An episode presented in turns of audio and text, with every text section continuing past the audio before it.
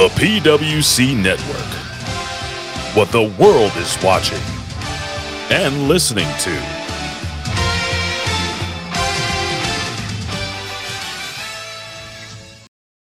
Subhan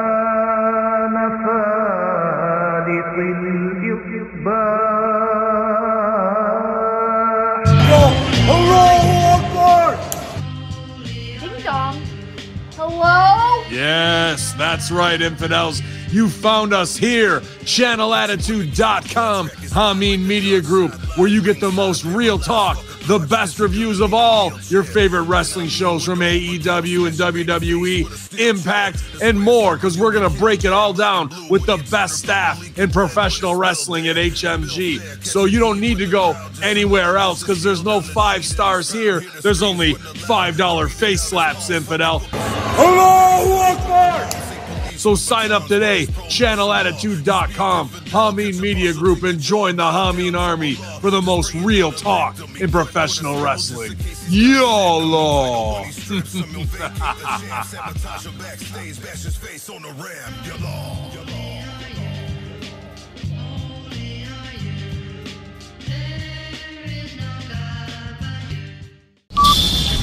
Ten,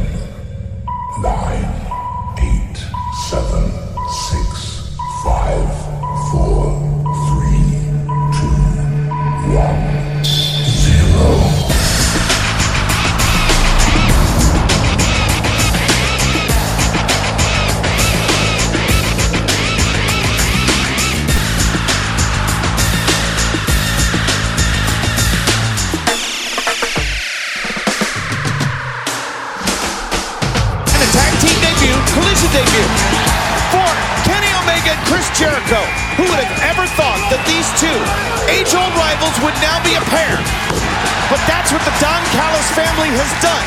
And on the eve of their trios match at Wrestle Dream tomorrow live on pay-per-view, Chris Jericho is reaching out to get a tag from Kenny Omega. Here we go. A tag is made. The Ocho is in.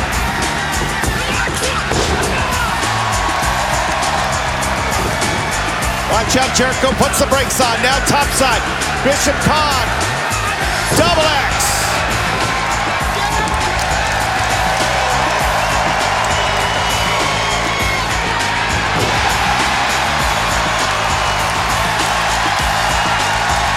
They're losing their minds in Seattle. Oh, can he get it? Trying to step over for the Lion Tamer, but no. Certainly a big man and a big ask. Of course, Jericho and Omega, the rivalry between them, some of the most violent affairs in AEW history. And the new era and the fourth anniversary coming up Wednesday, Dynamite. Oh, watch out! No! Judas Effect put out of the way.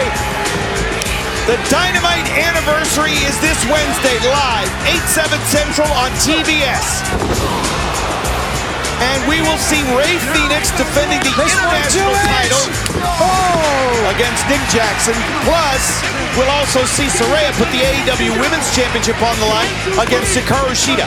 Fourth anniversary, AEW Dynamite this Wednesday, 8, 7 Central TBS. Gonna live up to the billing. Going to be a oh dynamite couple of matches. Oh, no! The speed and agility of this big man. Truck kick down goes Toa Liona. But in from behind, the opportunistic roll up and a near fall.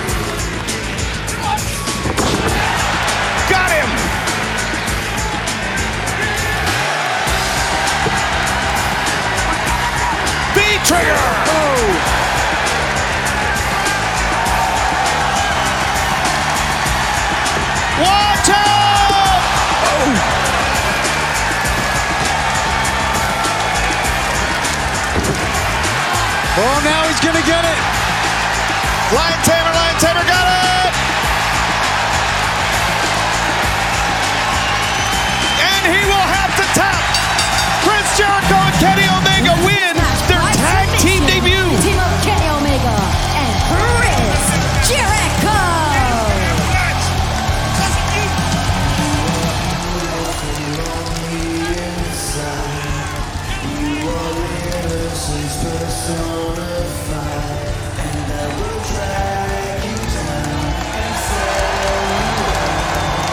Tomorrow night, it's Chris Jericho, Kenny Omega, and Kota Ibushi against the Don Callis family of Sammy Guevara, Konosuke Takeshita, and Will Ospreay. A trios match that needs to be seen live to believe. Wrestle Dream tomorrow night, live on pay per view. All right, Seattle! I'd have to say, after what you just saw, Kenny Omega and Chris Jericho proved we can coexist together.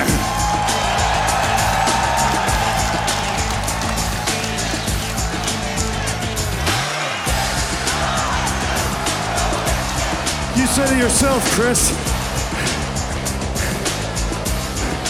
Coexisting isn't just part of some grand scheme to be the greatest tag team in AEW history. Nope. This is bigger than Chris Jericho and Kenny Omega. What this is, is about Don Callis, the guy, when I was brainwashed, never listened to each and every one of you. When I would hear everyone say, it's creepy on this, creepy on that, I never believed you. I was brainwashed, I was blinded, but now I've seen the light, and all it took was for you to spend $30,000 to get you and Takeshita a flight all the way to Japan to hurt the ones that I love, to hit me right here. Well, I'll have you know, it's gonna take more than an assault, than a vicious attack for me to turn my back on my friends. And Ibushi, who has lived a life of fighting and a world-class striker, takes a beating like that as an invitation. So tomorrow at Wrestle Dream, aside from the fact that it's a pay-per-view, aside from the fact that it's another chance for each and every one of you to meet Ibushi, Kenny, and Chris Jericho, it's time for the original Alpha and the original Omega to spell the beginning of the end of Don Callis.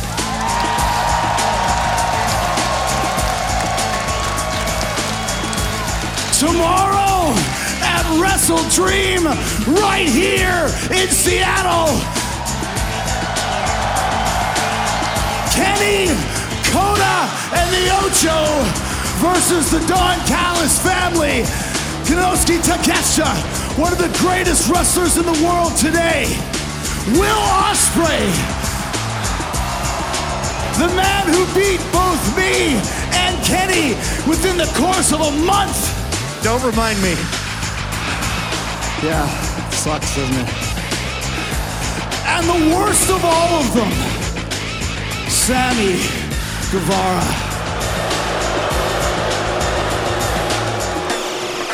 What have I become now that I betray everyone I've ever loved? I've pushed them all away. For I'm a slave to the Judas in my mind, Sammy. You are the ultimate Judas, you little bastard. And last week on Wednesday, you said you were the hero, and I'm the villain. You're damn right I'm the villain, Sammy. And I'm gonna ruin your dreams. I'm gonna ruin your goals. I'm going to ruin your entire life. And tomorrow at Wrestle Dream, Sammy, the villain is gonna take out all of my aggressions and all of my frustrations from teaming with your little ass for the last four years out on you, Jericho and Omega and Ibushi. We're coming for you, family.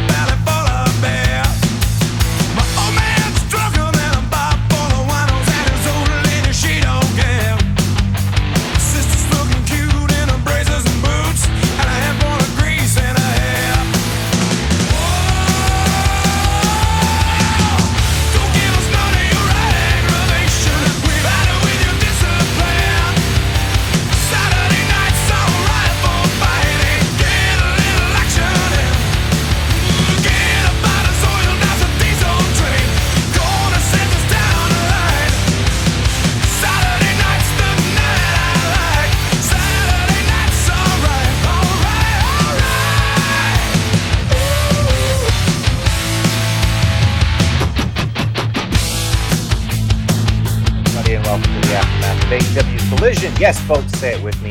After the collision, we sift through The wreckage.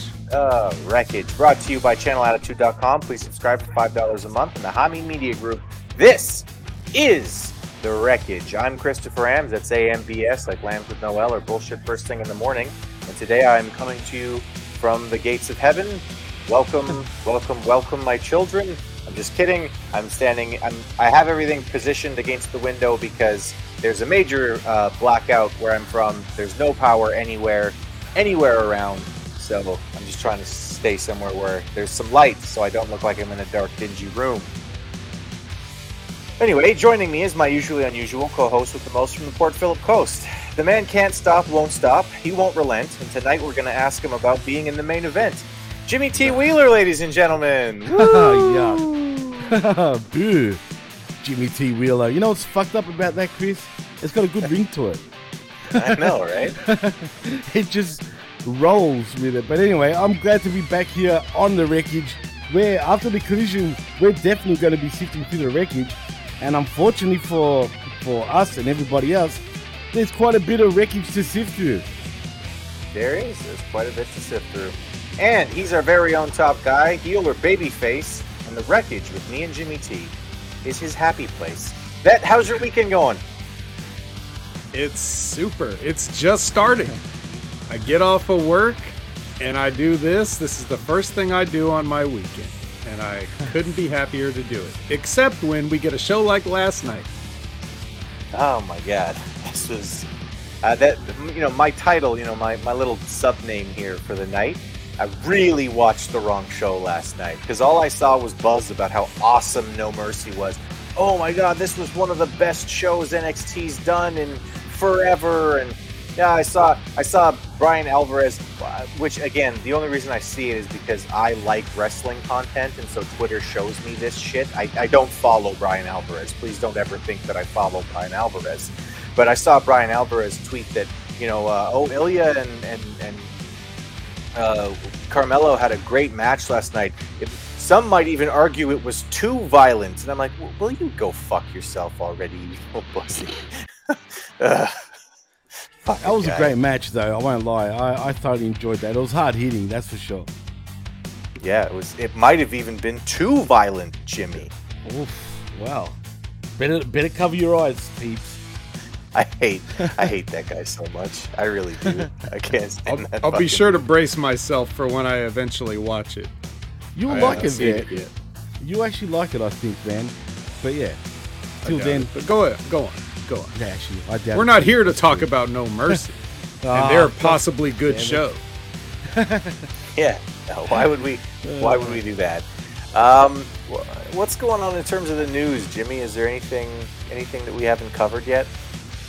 Honestly, man, I slept up until a couple of hours ago, and no, I haven't seen nothing in the news. To be honest, I mean, I was scrolling around Facebook and uh, Twitter. Nothing really has come to mind. Nothing significant, anyway.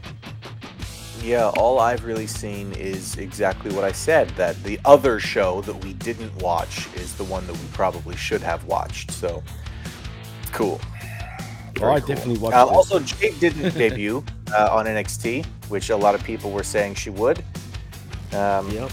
What people? Mikey, Oh, Mikey is Mikey, in what happened? the Media M5 You're talking about? Oh, look at this. Serge is in the house. Saying Hi, that that guys. equals ratings. It does. That's why I just Right. called him our top guy.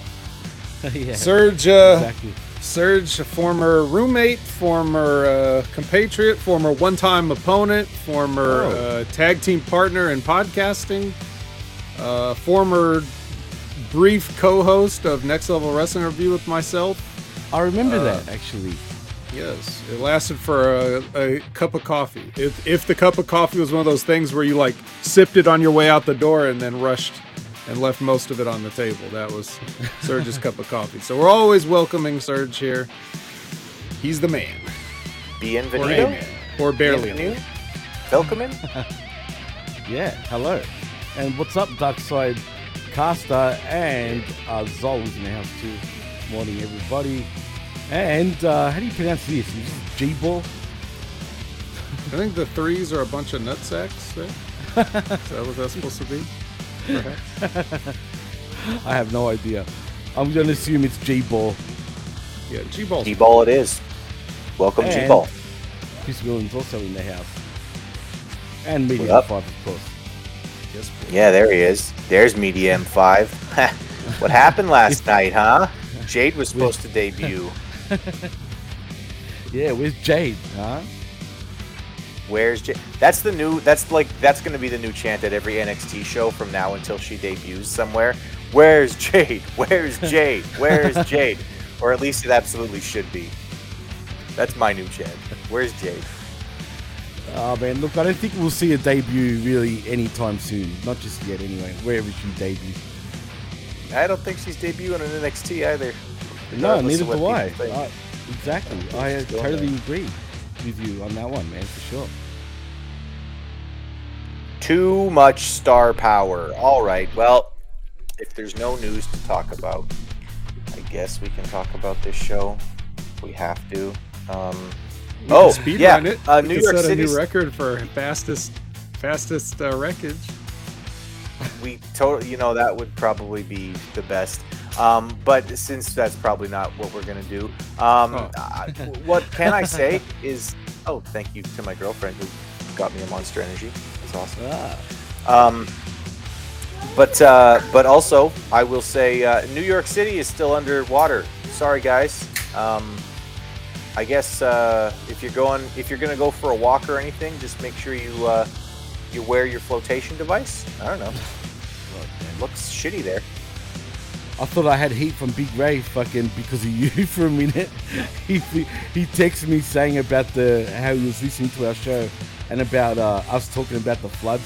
I'm like, oh man, Bro, Big Ray shit. fucks with you so oh, no, much. no, he was, he was, Like, he and was. you you you sell for Big Ray's fucking with you all the time. Like like every single you time he just don't know, man. like, Sometimes you don't know with him, man, if he's being serious or, or not. You know what I mean? So I can Uh, never tell anymore, bro. He, he fucking the other day, he faves me really day, well. he was texting with me, and he was like, and he was like, no, no, but I, I know you guys really, really care about me. Like, you know, it's like, it's almost like I'm a pet or something. And I was just like, Ray, go fuck yourself, you fucking weirdo. Like, he was fucking with me. He was trying to fuck with me the way he fucks with you, and I was just like, get out of here, Ray, fucking guy.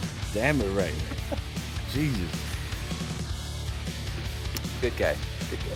Anyway, um, yeah. So if you're in New York, uh, try to stay dry. I guess. Again, I don't want to laugh at Also, that. It's not cool. also a uh, a, a sitting uh, United States senator um, pulled the fucking fire alarm on the Senate to avoid the shutdown the other night. So that was that was fun. Acting like somebody in third grade. uh, as the only American on the show, Vet, what did you think about that? I didn't hear about it until five seconds ago. Legit pulled the fucking fire alarm. Can you like, come on, dude? Like that was some shit that your your asshole friend that was always trying to get attention did literally in like fifth grade, right? You pulled the fire alarm. Ah, I'm gonna pull the fire alarm. A fucking senator did that shit the other night. Come on. Really? What the fuck? Like a fucking 10 year old? Yeah. Whatever it takes, whatever it takes to draw it out longer. The fucking government's getting shut down. It doesn't matter what the fuck you do right now. You don't have the votes to stop it. You think you're gonna get more votes by pulling the fire alarm? Is that somebody's gonna be convinced? Oh no! Oh no! Senator Bowman might pull the fucking fire alarm. God, your country's hilarious. I mean, again, my country's, you know, my country is, you know, doing standing ovations for Nazis lately. So I don't, I don't, have a lot. That's, that's, don't have a lot of blows leeway to make mind. Yeah, no, no governments really have room to talk right now. Everybody should just. Uh, Shut the fuck up. in other words. Absolutely. Well, let's uh, let's let's steer away from politics before I need muffins, and let's talk about wrestling, and then and then Vet can need muffins.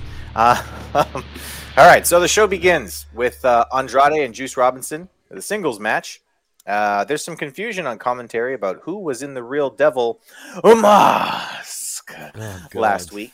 Um, you know, Nigel was like, "I was very clearly uh, MJF," and uh, the the fat guy on commentary with him was like, I I wouldn't say clearly, and then they had a little argument about it. It was good. It's good. Anyway, um, Robinson quickly gets upset about his hair being pulled, screaming at the referee, "He's pulling my hair! He's pulling my hair!"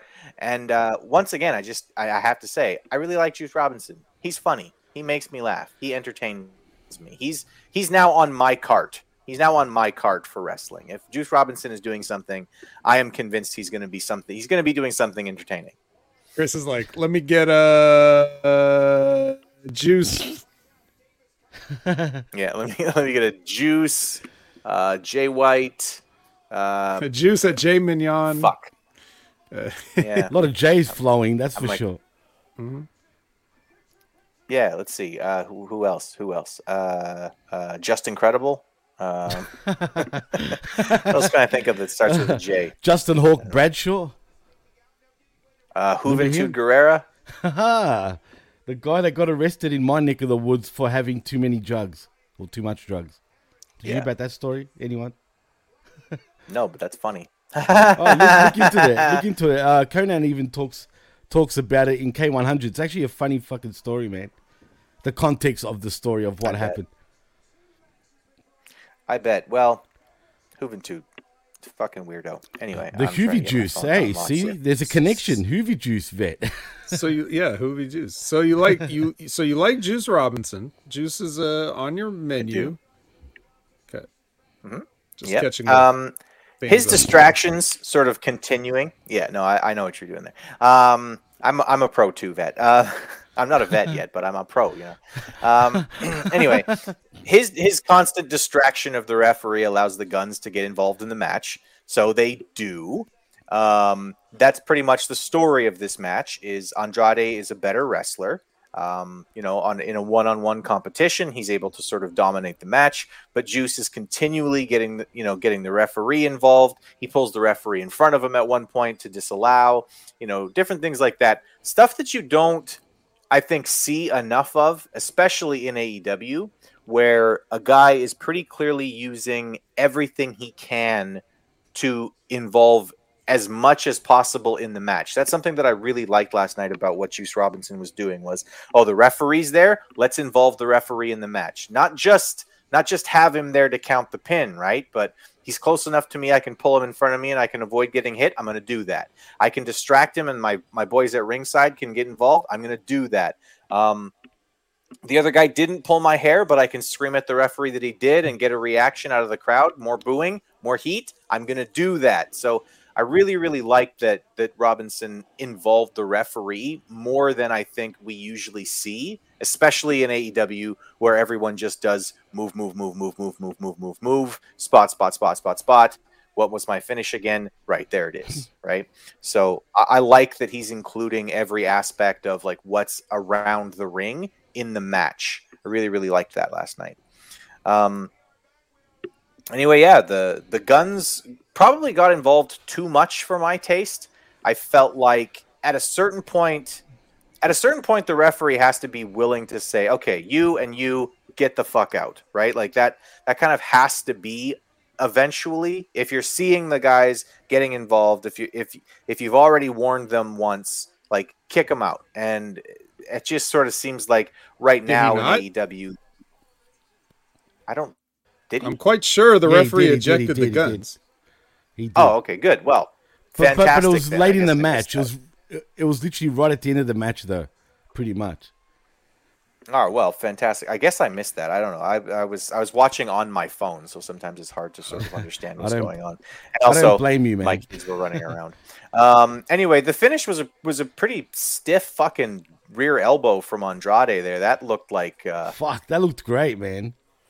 that looked fantastic. That was that was like if the Judas effect looked good. Um, basically.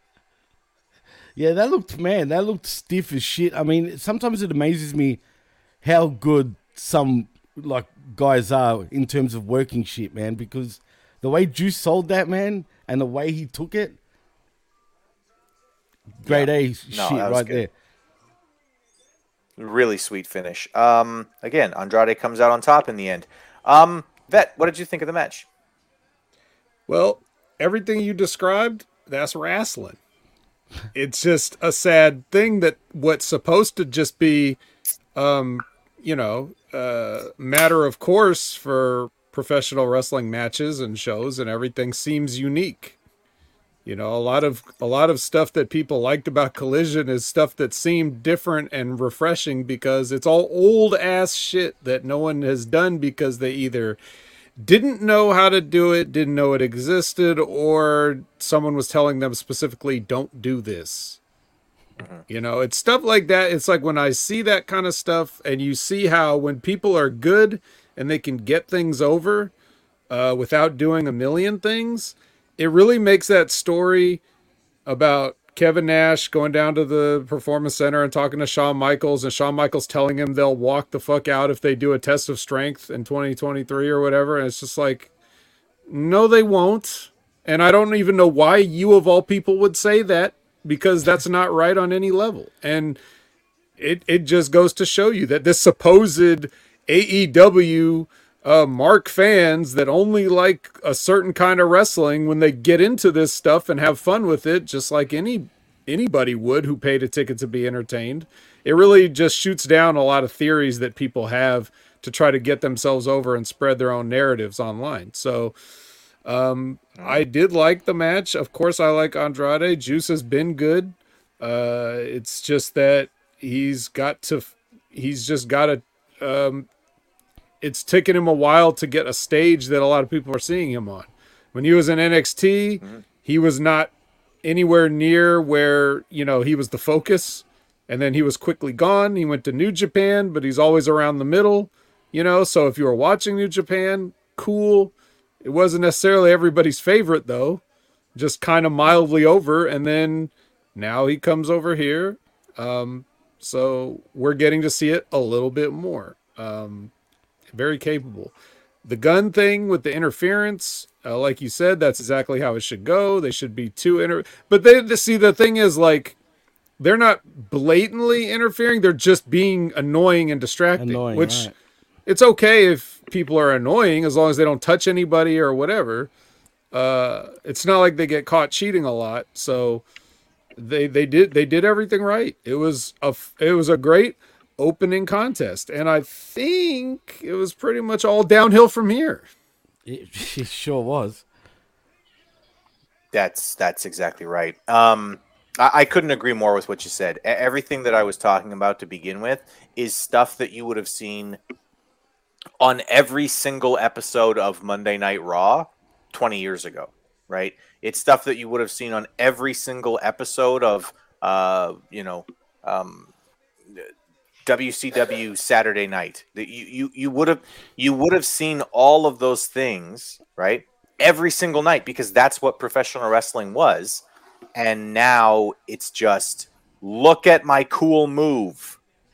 That's it. That's like all professional wrestling has become now and it's really it's really sad like as a fan. But Jimmy, did you have anything you wanted to add about the opener? Yeah, you know what? I was going to ask you, Vet. Do you know what? What Juice Robinson reminds me of this version? Actually, funny enough, and I'm glad you brought up NXT. He kind of does remind me of CJ Parker in a weird sense, which is very reminiscent. Not to be of- confused with uh, Miro's uh, hot and flexible Oh. wife. Yes, I think Chris Perry. accidentally referred to as CJ Parker. Oh, uh, did he? I- no shit, I didn't even realize if he did. But um, he does remind me of CJ Parker from NXT. And if anyone doesn't know who CJ Parker is, I'm referring to Juice Robinson, but just way way more sort of uh, louder, if that makes any sense. But um, no, look, I love this. I mean, I, I won't say I love the match. It was a good match, though, no doubt about it. Match of the night by far, because I think this was the only singles match I think of the of the night.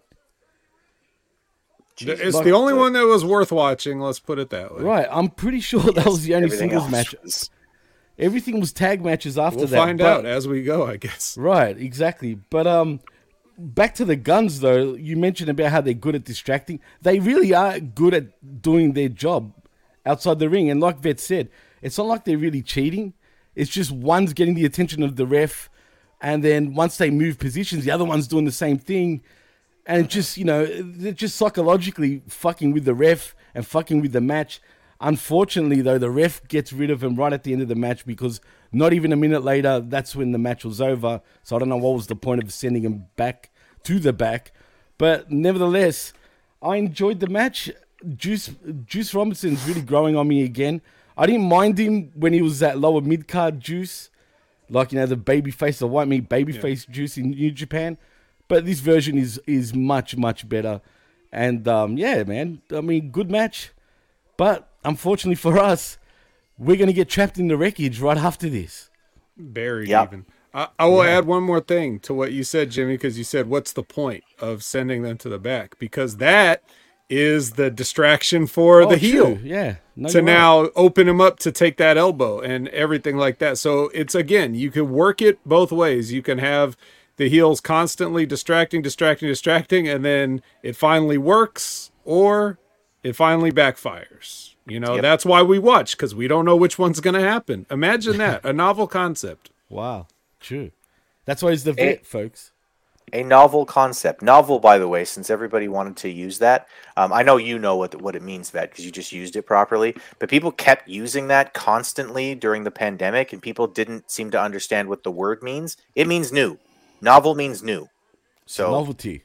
yeah, it's a novelty, as in new. Yeah. So so when somebody says novel, that's what they mean. They don't they don't Not the book. you know they're not talking about books anyway because Yeah. i've seen a lot of confusion over that you know since Really? the pandemic happened uh, No, for yes, real, because people because people repeat words they see on on tv and they have no idea what the fuck they mean constantly. like, it's ooh, new big words. awesome.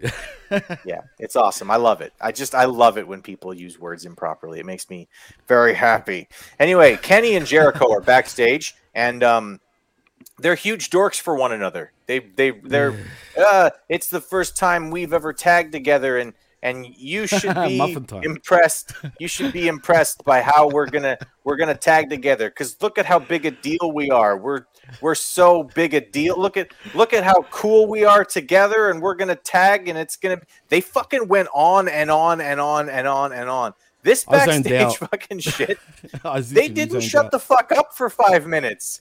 And it's like, Yeah. you're not even good talkers. Fucking Kenny Omega is a gigantic dork. And Chris Jericho hasn't said Oh, anything interesting since he had the list. Like, seriously, this was fucking stupid. When Chris Yeah. Jericho talks, um, he sounds like a parody of professional wrestling. Like when a sitcom writer would write like a little wrestling scene into it and have him do like a promo, you know? Like what what a non-fan thinks a wrestling promo would sound like. That's what Chris Jericho sounds like all the time now. Yep. That is And you know what's even sadder? comes- He's basically a parody of himself, which is awful. Yeah, true. That's even more awful. But you know what's funny? I'm glad you said that, Vet, because I was thinking that when they went to Marvez later on in the show, how this is just a parody. I mean, he's you know being a parody of uh you know a guy in the back reporting shit, literally. Like, yeah, Don't mention Marvez unless you want to see Vet stuff a muffin in his face. Don't do that. Please go take a big bite on that one. As please, Vet. as he has been, as Marvez has been since day one. An Yeah, but it's- embarrassment uh, of a of a TV character. how does he still have a job? Friends with Because he's guys. friends with the Bucks. Yeah. Oh well, there you Come go. on. Jesus. Yeah. All right. So it's time for Toni Storm in Portrait of a Star. This was great, actually. I like this. Vet doesn't like this. I think it's funny Really? as fuck. I liked Do it. Yeah. Okay. Well, Interesting. Take another bite, Vic. Go.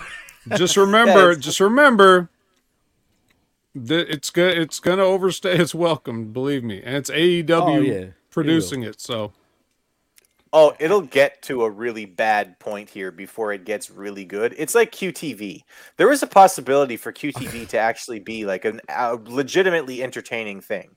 If they went on there every week and like did something where they subtly made fun of wrestling Twitter every week on QTV, that would have been really good. That could have been something that like longtime wrestling fans could really sink their teeth into. And instead, it just became, you know, look at the Australian girl, look at her do something goofy. Ha ha ha. Look at her. Um, which we have here. yeah, we have, yeah. And we got have our own- Are you calling me goofy, Vet? I mean, God. Are you an Australian girl? Well, we just found out something about Jimmy. stop it, Vet. Don't throw a shoe at me. I've got a baseball right here. Pow. Whoa. If, if Yeah. you can throw that baseball hard enough that it actually hits Vet from where you are and where he is, Wow. Um, Some throw.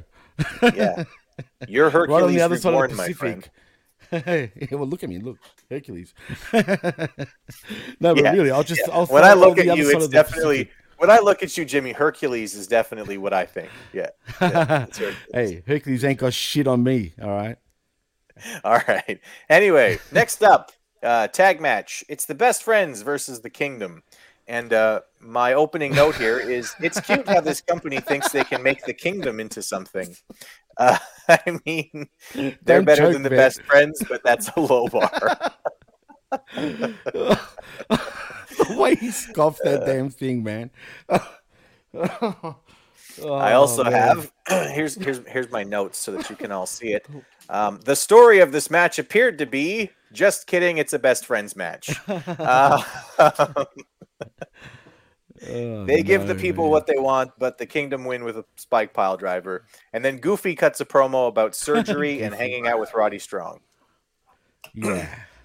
Matt Taven, you're talking about? I don't the guy with the fucking Goofy gloves. Yeah. Um, why did Mickey they have Mouse luggages? gloves. Yeah. Mickey Mouse gloves. Sure, whatever. They both wear white gloves. At first, I'm thinking, why have they got their luggages? Which is so cheesy. It why it doesn't make any sense at all. The exit to the arena isn't there. The exit to the arena is in the backstage. Why would you bring your luggage to the ring? But but what gets me right, and before Vet really chokes on another muffin, who would have came up with this shit in the back saying, "Yeah, man, uh, we'll bring our fucking luggages to the ring because we're gonna go and see uh, what's her, what's his name, Rod- Roddy Strong in the hospital after the match." Great idea, guys. Great idea. Vet, um, Vet, what did you think? Best friends Already- versus the kingdom. I already gave my review before you even started. but you have to if if you want to if you want to actually fully take it in, remember you got to be watching on video channelattitude.com, live on YouTube. You know the times, you know the places, notification bell. If you're only listening on audio, you're only getting half the show when it comes to my reviews of some of these things. Yeah, it was a, it was definitely a muffin moment for for the opinion haver. Um, but yeah, man, I again, they're trying to make these they like. I really legitimately think on commentary that they honestly thought, "Oh yeah, we can get these guys over," and no, you can't. Well, well, Chris. Uh, No, and um, that's the other problem is um, everybody on this show seemed like they cut a post match promo, didn't they? Good point. Pretty much they did. everybody. Yeah. Except Everybody Andrade. Andrade. Yeah, he was the only one. No mas. Which- actually did. He did get a promo, but he didn't cut one in the ring the minute the bell rang. Right, right, exactly. Um, next up, Callis and Nana are backstage to say stuff. I Yeah. I don't understand what Nana was saying. Something about uh the, the our the the the the gates are gonna win, and then after that, there's gonna be more stuff. What the fuck was he saying? Did I did I miss a point he was getting to? Money, money. Is that's this the what he was one where is this the one with Marvez? Where he Yeah. caught he he caught Nana and Callis he caught talking? Nana in spite of the fact that before they they went to Marvez, they literally said, "And now Marvez with Prince Nana." Well, they expected Nana, but they didn't expect Don Callis. Oh my goodness. What chicanery. So he basically was insinuating that Don Callis was paying him off if the Gates of Agony could take out the Winnipegians. Or was he sucking him off? Yes, I mean, Winnipeg's You know, finest. Jimmy. Come on. I'm just saying, what were they doing? Like in the corners, like, whoa, whoa, what were you doing there? Huh? Eh. One of those That'd be great if they were just like fumbling with their zippers as soon as Marvez walked up, even though they could see him like two feet away. That would be funny. Oh man, go Chris. All right. Well, next up, Julia Hart cuts a promo that's basically just Faith Seed from Far Cry 5. Um, Tony, play another video game. Well, Play speaking Far of Cry Tony, 6. did you guys notice what I retweeted uh, earlier in the day, or probably yesterday for you guys? Because Tony is so wired on his on his cocaina, right? What? Why'd you hold Oh, the you're doing baseball that up to someone said that? yeah, I don't know why, because it's a ball. Get it? but um, no, no, no. For real though, he thought the collision was Rampage. Really? I kid you not. I retweeted it. He said Saturday night is all right for a fight because we're coming live from Seattle for AEW's Rampage. Had to retweet that. Amazing. I didn't catch it, but Well, Yeah, cocaine's a hell of a drug. exactly. That's my point. He needs sleep. Right. Get some Well- sleep, Tony. Well, so aside from the Far Cry thing, um, I'm going to give some advice to everyone booking professional wrestling. Okay, spooky characters, um, they need to win big matches sometimes. That's like just a little piece of advice. They don't always have to win because they can get over with character if they can get over with character.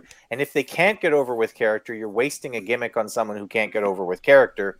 But if you've given your your spooky character to an appropriate talent who's able to get over um, with character, they still have to win sometimes.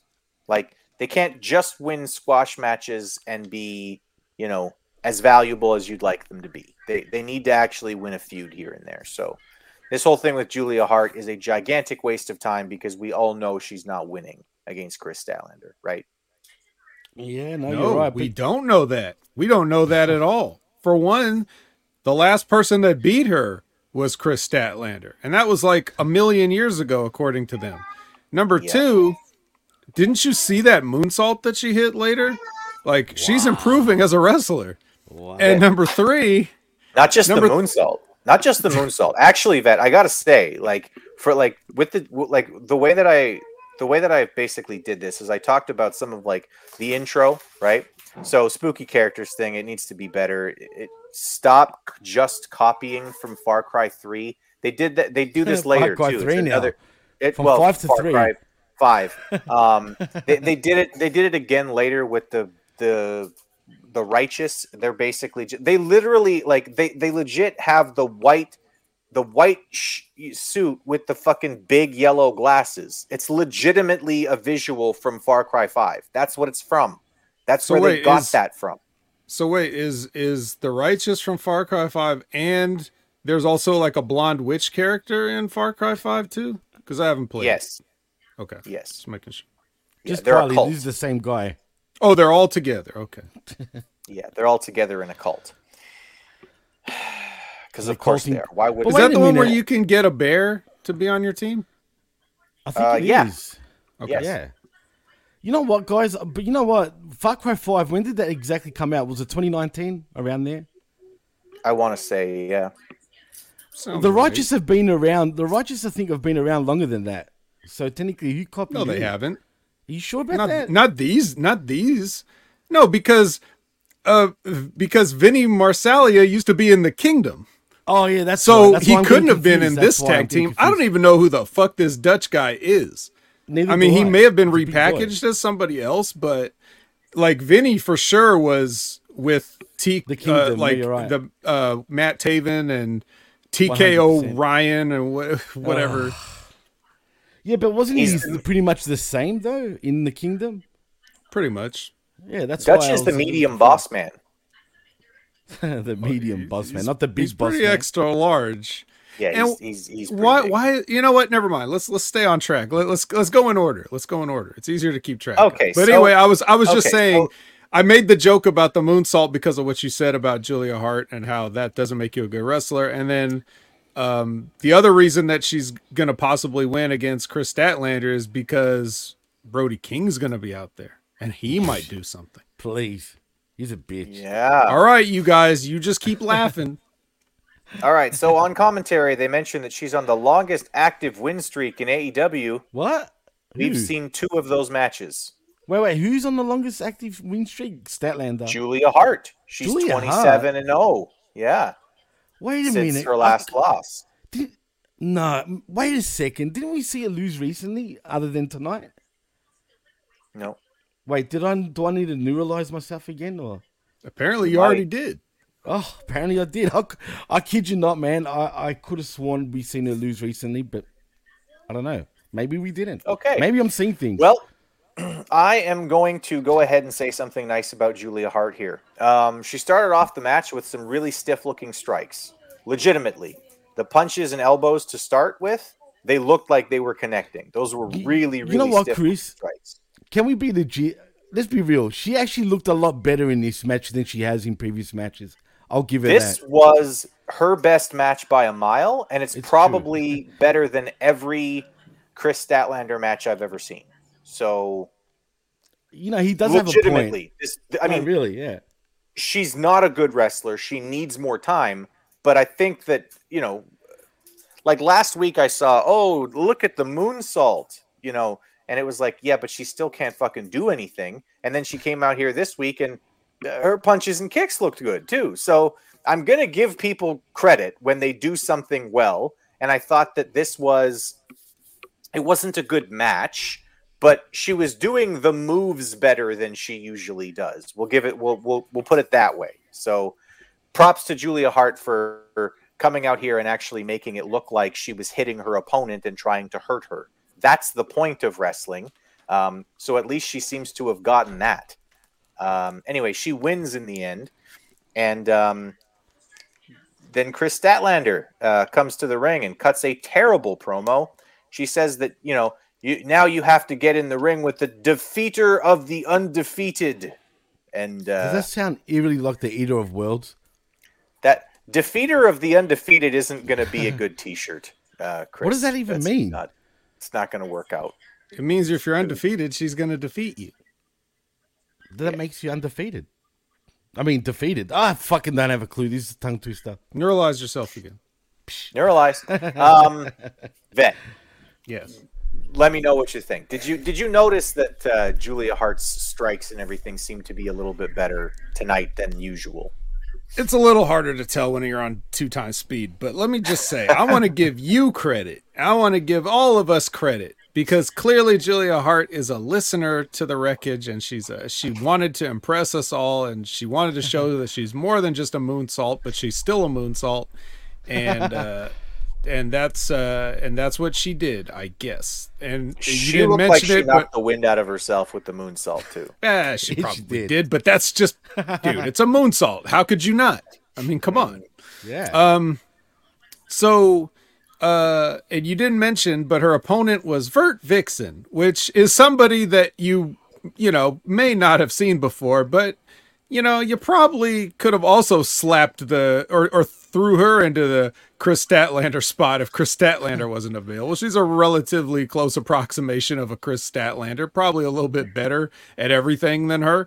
But uh, that's probably why they picked her here because it's like, okay, uh, here's a better Kris Statlander for Julia to practice on before the big match, and um, so that's what we get. Um, now, why why did Kris Statlander come out dressed like she was just working on Sue's van? I don't know. It wasn't a That's a particularly sexy or interesting look, That's but uh, you know, as you said, promo not cool. More best friends TV time not cool. Not I'm not going to cool. waste a muffin on it. I've already spent my best friend's muffin, so I'll save it for another one. But, um, but yeah, I I guess Julia Hart is fine. I I don't care. I really don't care. I'm not interested in gimmicks like this. I'm not interested in Julia Hart. I don't. I can't. I can't say that she'll ever be anything. But good for her at doing her job.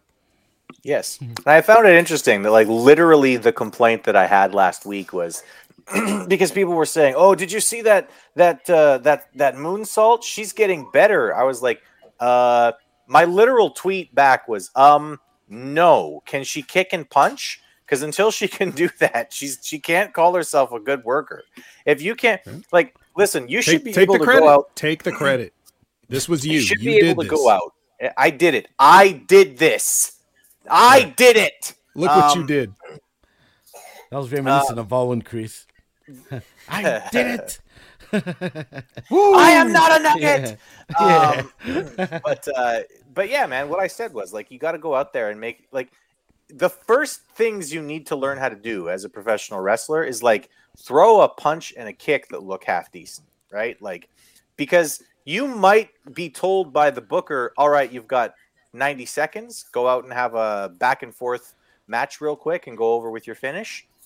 That's basically just go out there and have a fucking strike exchange, do like a double down, get up, do your finish, right? Like it's not a lot of time, but you need to be able to make it look like something with the amount of time that you have. So if you can't throw punches and kicks believably, don't be trying to do moonsaults to the fucking floor. Like just learn how to do the punches and kicks first.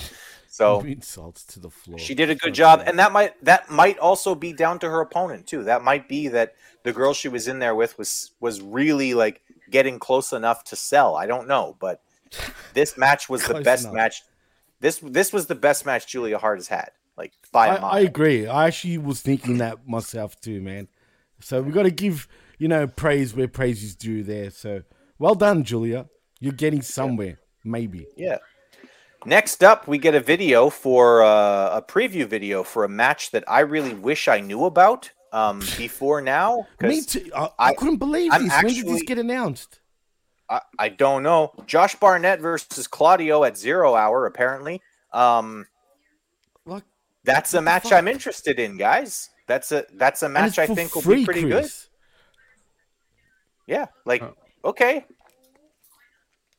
I mean, Probably just came out of nowhere. can someone tell me, like, Vet, do you have an idea?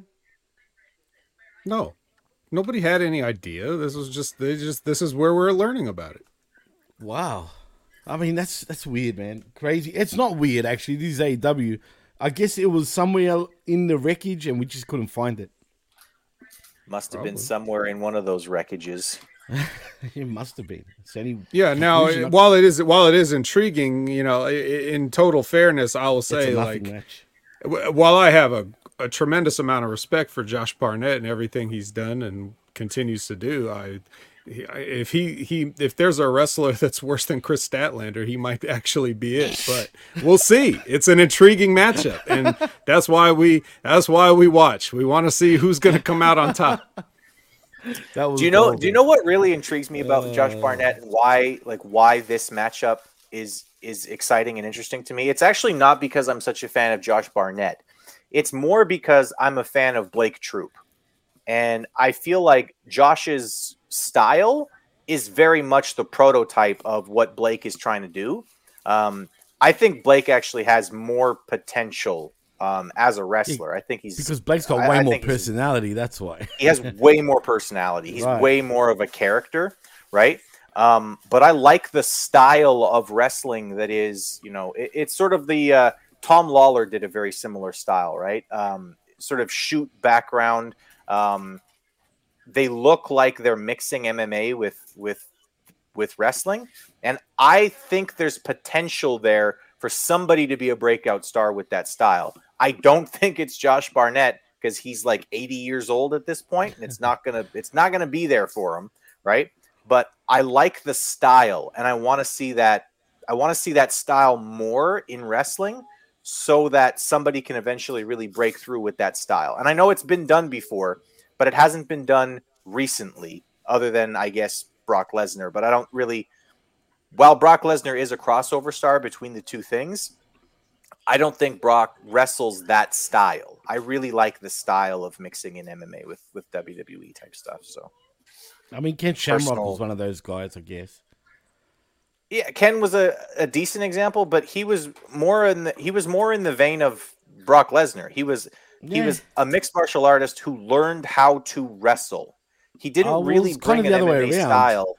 He was technically a pro wrestler first, believe it or not, before he got into MMA, and then yeah, I, correct. I knew that. I knew that.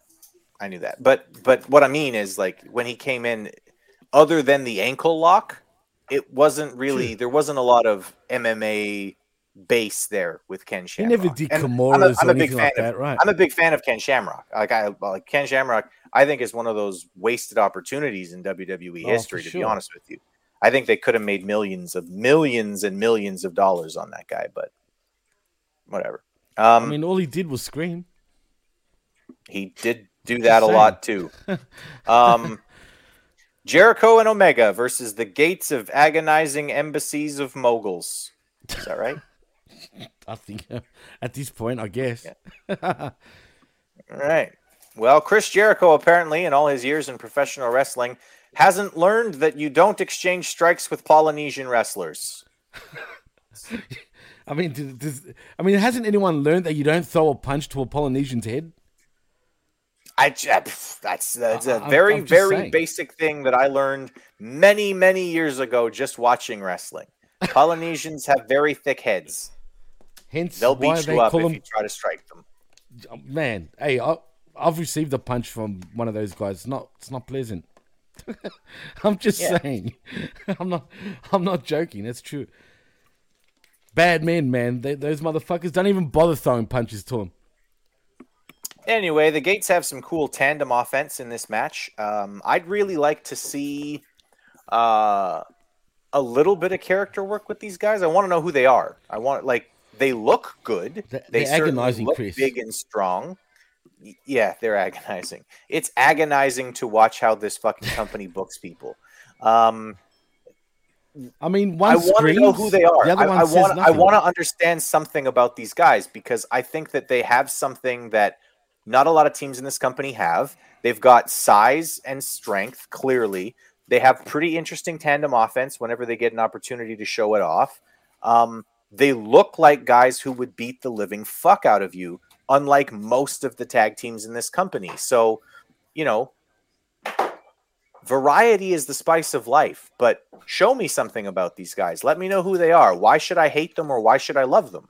Right? Like, Well- give me a reason. They were telling us that uh, what's the the African guy's name? The one from Ghana, I think. Cameroon and his Oh, Bishop yeah, Kaun. Bishop that's Kaun. it. He's His from dad- Cameroon, and his Oh, Cameroon. his father is a his father is a, a tribal chief. There you go. There's the story, Chris. You just answered your own question. Show me, show me. No, they told you. That's good enough. They told you. That's it. That's Just be happy with know. that. You're very demanding, Chris. I have to say. don't It's Like, Show don't he's also tell. yeah. He's cle he's clearly in the Catholic Church. You know, he's a bishop. Uh, just like that's all you need. That's all. That's the story you need. He's a Um, bishop. That's it. He's Yeah, and the other guy's got a hard head. What- I mean, come on, don't overcomplicate this. uh, that was good. All right. Besides, we So, know they're only uh, there to lose to people from Manitoba. Other than that, they're going to be on Ring of Honor, and they'll run Yeah, over a bunch of guys that you know even less about. That's right. Our uh, uh, Winnipeg suppression. Um, uh, Jericho gets a hot tag and forgets that he's small and old. Uh, he's knocking people over with shoulder blocks. Why? Why?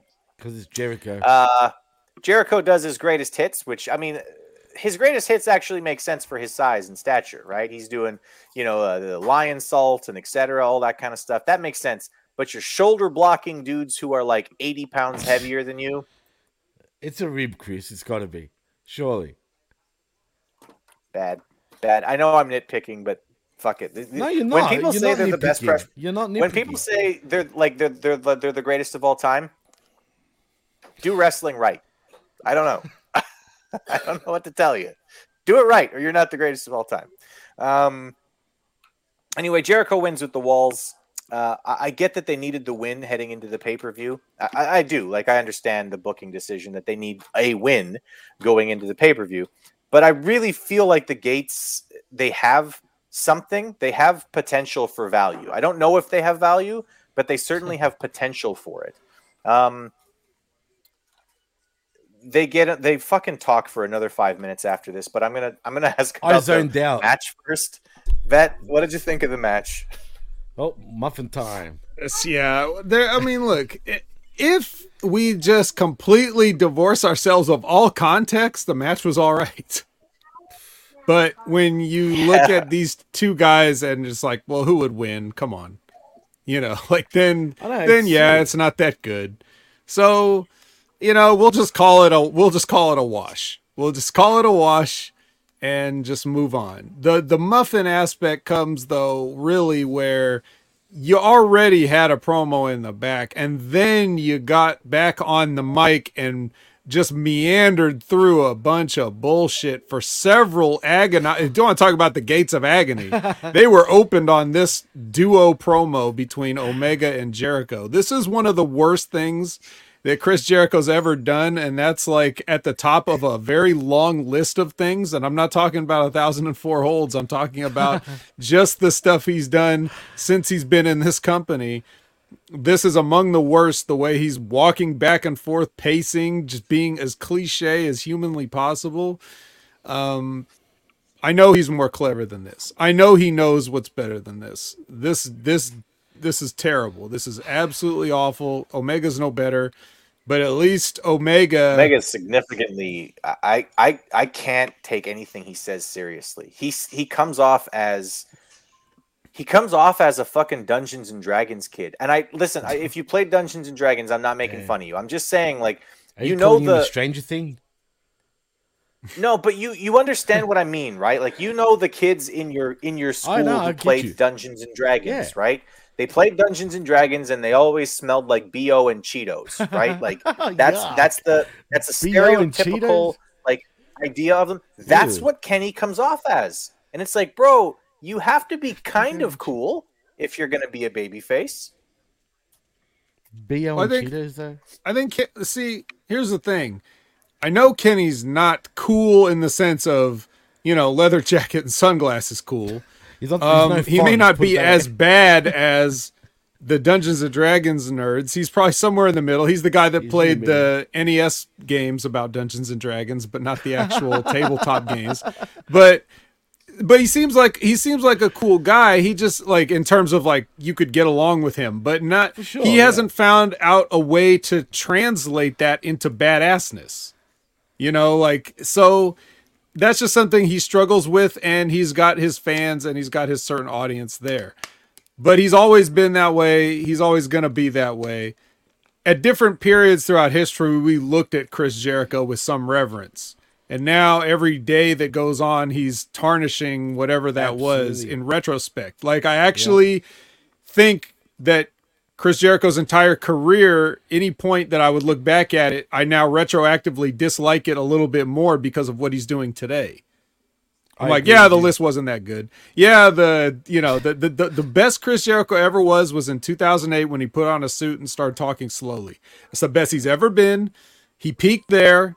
It's when he finally figured it out after all these years when he evolved from the guy that's just like everybody else that we talk about now that's only doing moves and doesn't get it and thinks that the the guy that was saying like how come Scott Hall doesn't want to do anything on house shows to now being Scott Hall and understanding why you don't do anything as he does three shoulder tackles to guys that would fucking kill him right, like no, you're the, right. you in the middle of those he was good for a period there Yeah. right Yeah. and they put the belt on him and made him the top guy there and it made sense and that was the best but even that I like it a little bit less now because of all this so And he punched Shawn Michaels' wife during those times. that was awesome man that was, That was great. that whole thing was good That was. How do you get heat? Punch a girl. exactly that? Yeah. But you're right. Vic. All right. The sad part was that he does actually know better. For whatever reason, he just decides to go through the motions and doesn't give a shit. yeah Yeah. Shoulder blocks to 300 pounders for Chris Jericho. Um, Kenny Omega takes the microphone and he's he he's he he admits to having been brainwashed. Uh, I was brainwashed uh, by Don Callis. Here's the problem, Kenny. Uh, now that you're a babyface, when you admit to having being been so mentally weak that you can easily be brainwashed by someone, why would anyone trust you to not just get brainwashed the next time you have a conversation with the next guy? Whoa. Just just a little. because that next guy's not there. his uncle and didn't grow up with him that's why And didn't get Yeah. maybe Winnipeg's biggest wrestlers ever cut a way too long promo here. That's that's my that's my note. See, it's right there. I'm a fucking, you know me, guys, right? I love Kenny, the old Kenny per se. And look, it's not his promos. hey that got you me love into. Kenny did you molest him too Well, he anyway, no, no, in the cor- in the corner, and Alex Marvez caught you. yeah, I guess right. No, but um, no, but for real, right? It's always been his aura and his in-ring action that that got me liking him. Definitely not his promos. But in saying that, why is he like? like, Why do I feel like a lot of these guys in AW have, are going backwards as professionals, man? Like they're just going backwards. Like they're they're, they're not Because they're recapturing anything. But again, like Vet said, shouldn't these guys know better? Shouldn't these guys realize what they're doing wrong? I mean, The here, I'll tell. If- I know exactly why. I know exactly why. Okay, I'm ahead. sorry, Chris. I know exactly why. No, no, go- Okay, and this isn't even a joke. There's no clear direction. yeah, Okay, this A- AEW is a guy, right? It's so Tony Khan got to do something he always wanted to do, and he's throwing everything that he can at the wall, seeing what sticks. It's too much for him to totally control, and he doesn't have a clear direction. He's kind of making it up as he goes, right?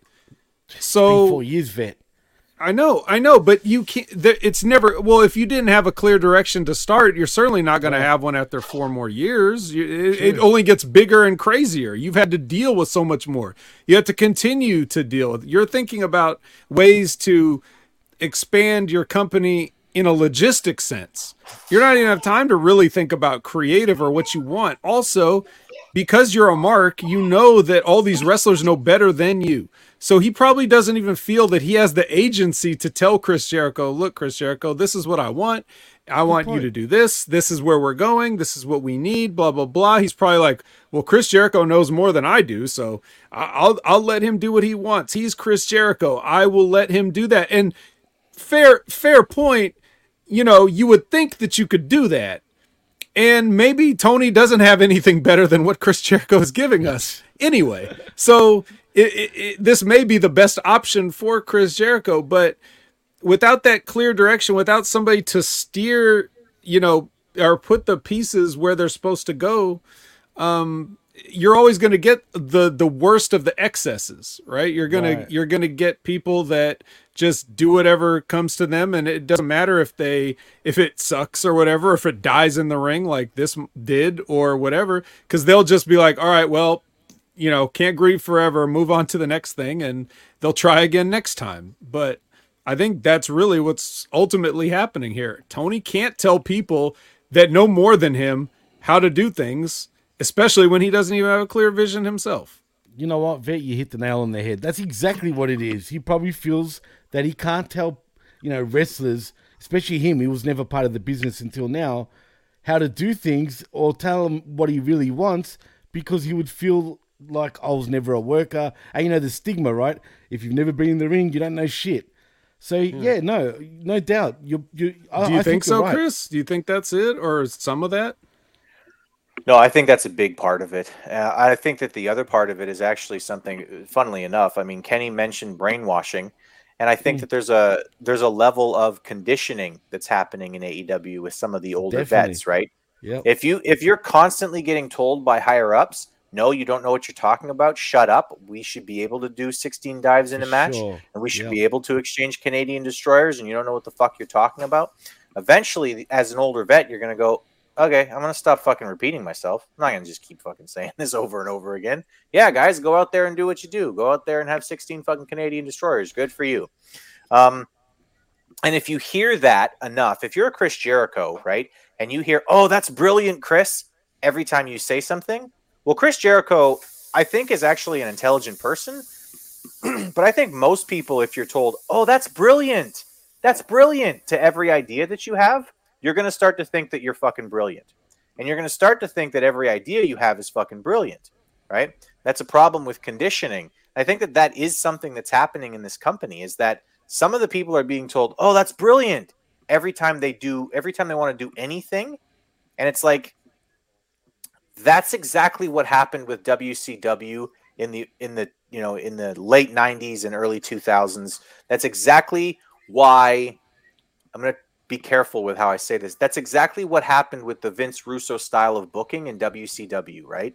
There wasn't anybody there who would say, Vince, I think that's too far. Can we rein it back a little bit? Right now, Vince Russo. Again, I've I, I have said this a million times. Vince Russo is one of the most unfairly maligned characters in professional wrestling history. He was absolutely brilliant during the Attitude Era, and he probably continued to have brilliant ideas for professional wrestling in WCW. But he, like most creatives, needed other people to try to go okay well we can do that but why don't we why don't we try to do it like this or why don't we do things that are a little bit different than what exactly you're talking about right to try to mold the vision into something cohesive right? And the problem with AEW is exactly that same problem. There's nobody there who's got any authority from the back who's going uh guys can we pull back on this a little bit? So all of the bad ideas wind up out on TV, right? There might be some really great ideas that wind up on TV too. And again, I think pushing Booker T to the World Championship was a brilliant idea from Vince Russo. I think that there are a number of other things that that, that Vince Russo did in WCW that were absolutely top-notch ideas. But I also think that all of the bad ideas wound up on TV too because there was nobody there to say, I think maybe we need to pull back on this. That's a big problem in AEW in general. Like, there's nobody there who Tony Khan respects who says, guys, we need to pull back on this. Perhaps, perhaps nobody even knows what should be pulled back on. I mean, that's there's that too. There's that too. But all There's- this, all this talk over their shitty promo. I mean, God, they don't deserve this much. We should. Can we talk about Julia Hart some more? God, you know. Yeah, well, speaking of Julia Hart, uh, there's another Far Cry 5 commercial. Stop it, Ubisoft. I, I already beat that game. I played it. I beat the next one even. I beat I beat Far Cry 6 already. We don't It's time for Far Cry need- Seven.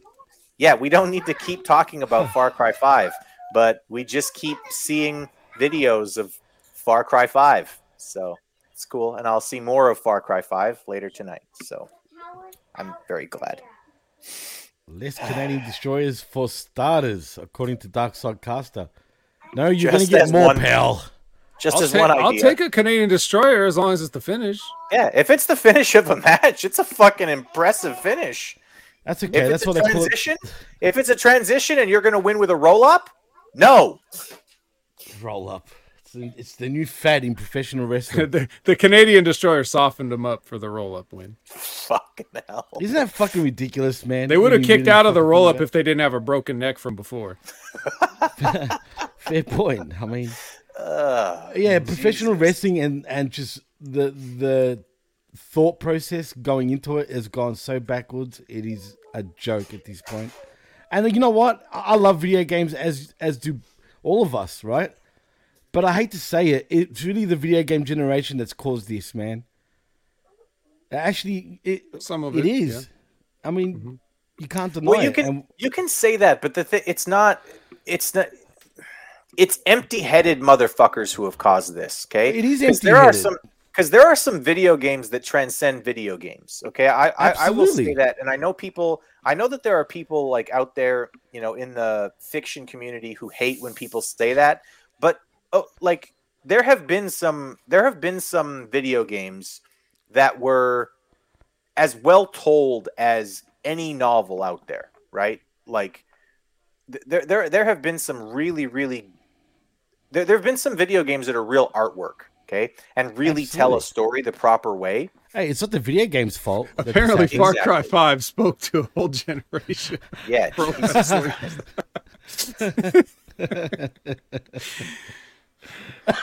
Yeah. Well, Far Cry 5 wouldn't exactly fit on my list of greatest stories ever told. I love the game. It's fun to play. No, That's not story what is I'm pretty talking It bad. has a about, bear in it.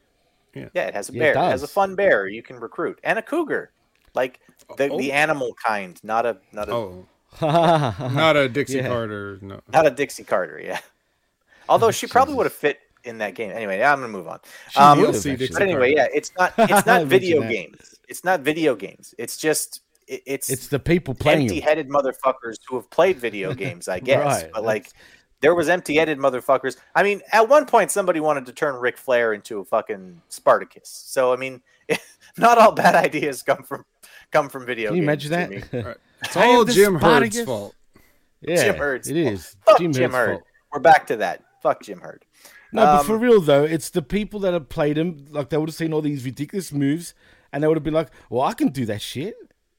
Yeah. You know what I mean? And It's, it's part of are. it. It's part of it, but you're supposed, you know, it's everyone else's responsibility to cull those from the rest of the fresh produce, right? That's Like true, right? it, it's it, it, it's uh, like when people complain about all the kids and stuff. It's like all these stupid kids these days. It's like, well, you guys raised them, so Jesus I mean, Christ, come on. man.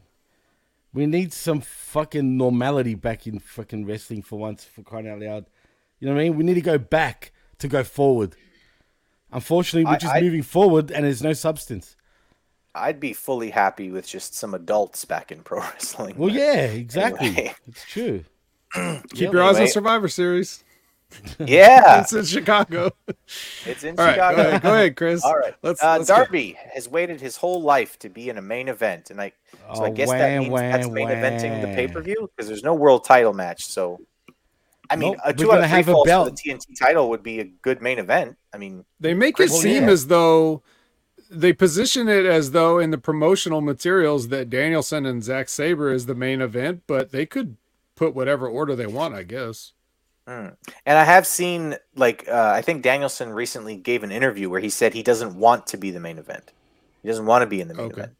So He's too selfless in AEW, it seems now. he really is. Somebody needs to get a hold of him and be like, dude, Slap him. you're, you're actually dude, not even doing fuck up. anybody else any favors. Like, Yeah. get over first, and then you can get other people over, right? Like, And it's it's Prove in that you can win. Seattle, right? So even Yep. though that's Bryan's hometown, but is that not where It's Darby, only is Darby Bryan's. from there? Yes, he is, and as well as Swerve, he's also from there, and Danielson's from there. So one of those three hometown heroes are going to get the win, and I assume the other two will lose, right? Who knows? We'll That's see. my guess. Um. Anyway, uh, yeah, this is the same promo from Rampage. Uh, they they already ran this video. It is Um, Rampage, according to Tony Khan. Oh, Jeez. that's why he thought it was the same thing. Yeah. cocaine, hell of a drug. Um, you know, the best part of this was Christian asking Darby, "Where's your uncle at?" Oh, that's that right, brilliant. he's dead. Oh man, Uh, I can't. I can't, wait for Christian to enough. go back to WWE, and I, I can't wait for him to go back to WWE, and then he can feud with Cody. That'll be great. Oh, would WWE allow him to go that far? You think? No, no. That's one thing I will probably say for AEW is that like if there's somebody there who actually understands pro wrestling and can get it past the idiots from California, they can they can actually take things to a really interesting spot, and I think the Christian's proving that. I'm telling you, he's the MVP for me of AEW for 2023, man. Yeah, yeah, absolutely. And that's a Um, spoiler for our end of year show. So next up, uh, the Righteous uh, come out for a jobber match. Uh, my notes say Dutch is a very large man. That's all I got. Quick You know squash. what that means, Chris? long. Yep, squash. He's gonna get squashed once they go higher up the card, if they actually do get higher. Because I feel like they're just showing these guys. They're showing vignettes, even though they're saying really nothing. They're just dancing around like fairies. Yeah. Like, Basically, he reminds like I'm pretty sure that every person who's bigger than like six foot tall and like weighs more than 200 pounds just reminds Tony Khan of some big fat kid who used to pick on him in school or something. Because those guys have no chance of being successful in this company. Maybe if you're if you're a big Vincent dude, does. I yeah, I don't know. Yeah, maybe Vincent. Maybe Vincent could get over for sure. We could we could try to get Vincent over as a world champion. Well, he's for sure, enough. we could do that. Fart noise. Um, What? Am I lying? Tell me when I'm telling lies. I'm just saying. Yeah, you're you're telling lies. Um, Vincent cuts a promo. Uh, it's just cult, cult, cult, cult, spooky stuff. Um, yeah, it's not even a cult of personality, Chris. He tripped over the phrase "paper people" about three times. I, What does that mean? buddy, if you can't They're say it, don't say it. the paper people, paper,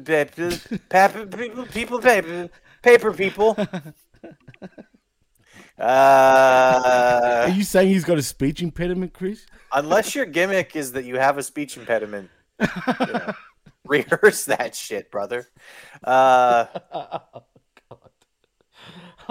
I wouldn't put it past Tony to fucking start a character like that, man.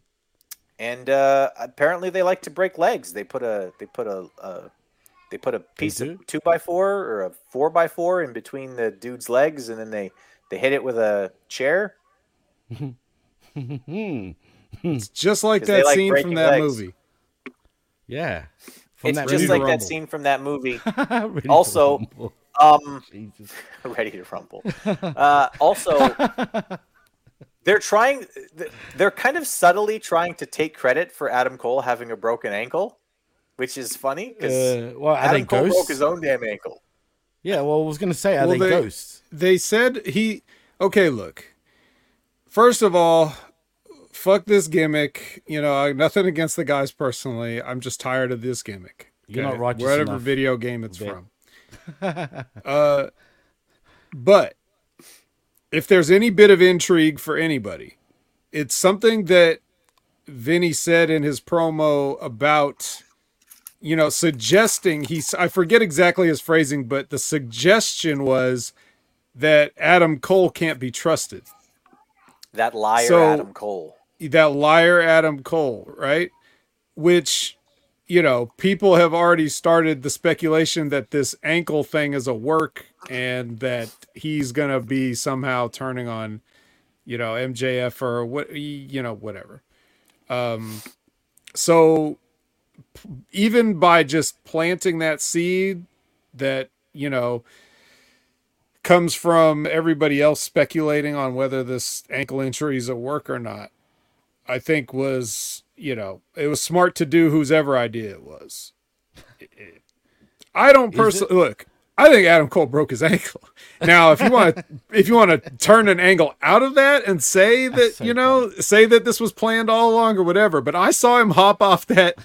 You know, you there, you could have had a lamer way to start an injury, fa- a fake injury angle then hopping off the ramp and pulling up lame like that is. I'm pretty sure he fucked himself up there. So Yeah.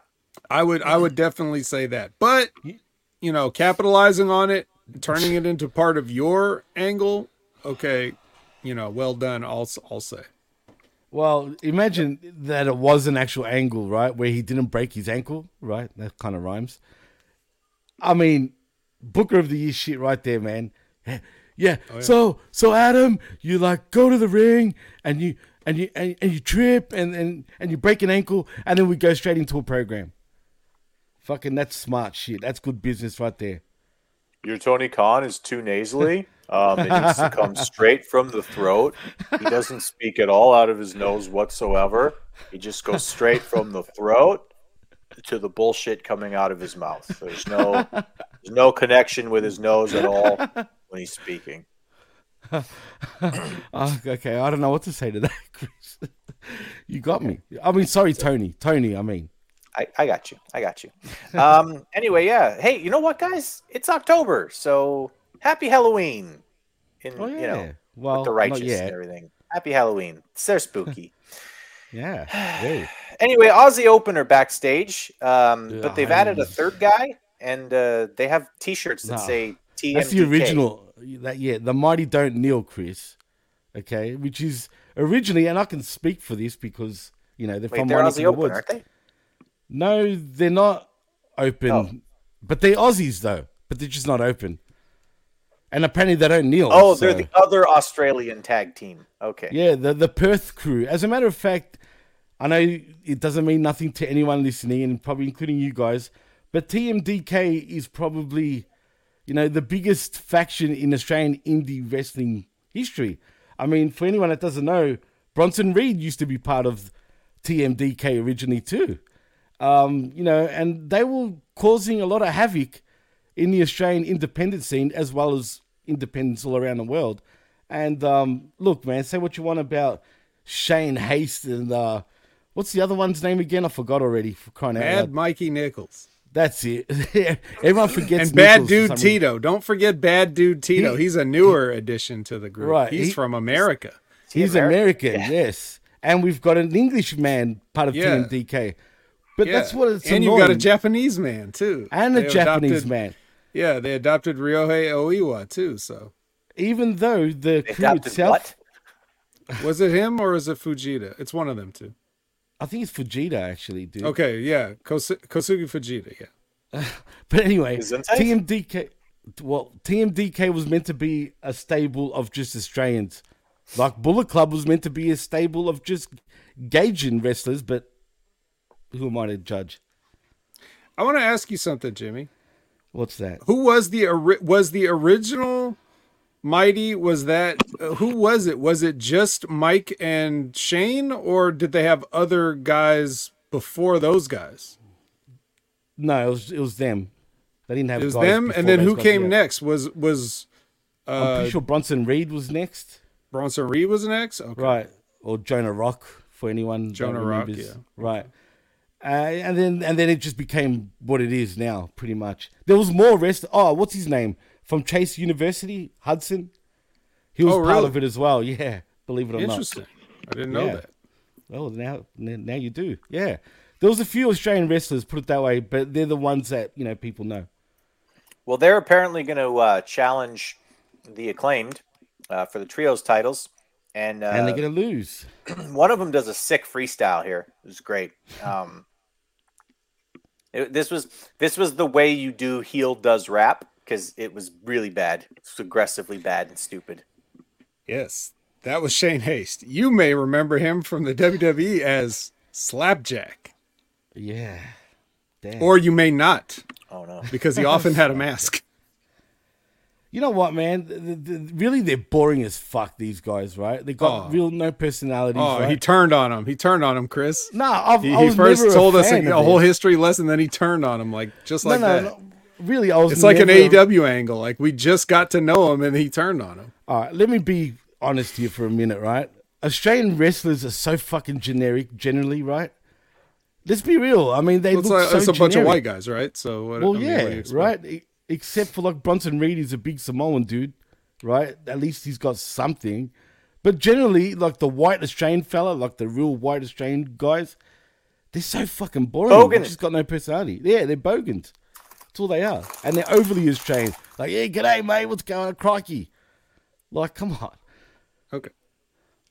All right. Now that we're caught up, Yeah, All right. is Chris Uh, frozen? Oh, hello. there you go. Hello? Can Hello. anybody hear me? yes. All right, good. Um, so uh, back in front of the camera here, uh, TMDK's music and video brings Zack Sabre to the ring, and I'm confused yeah. now. Is Robbie Zack Eagles Sabre too, in TMDK? by the way. Yes, he is. And Robbie Eagles, thank you, Dark Side Cast. I forgot about Robbie. He's another Yeah, original too. member of TMDK. And yes, you're right, Chris. By the way, All right, cool. So he's uh, he's he's on commentary along with Jr. So it's four people on the booth uh, for an eight-man tag match main event. Aussie Open, Ricky Should've Starks, eight in the Big booth. Bill versus FTR, Jimmy T, and Bryan Danielson. Um, God damn it. Jr. really wants to get you over here, uh, Jimmy. He he he says that you're a star. You're a star now since you joined up with uh, with the Blackpool Combat Club. Um, Uh, yeah, yeah. big star. There's big just star. There's too much, and uh, frankly, there was too much going on in this match for me to pay attention. Uh, Dax tries to do the Rick the Ric Flair sell into the corner, but just flops around instead. He couldn't quite get himself up and over the corner. That was funny. Nigel and Zack have fun with the uh, brittle Bryan stuff and generally enjoy being the asshole Englishman. That was fun. Um, I gotta say, Jimmy, you sold the hell out of a big boot from Big Bill at one point there. Good job. As I should. Nice work. Are you sore this morning? I didn't feel a thing. He's such a great worker, that big Bill guy.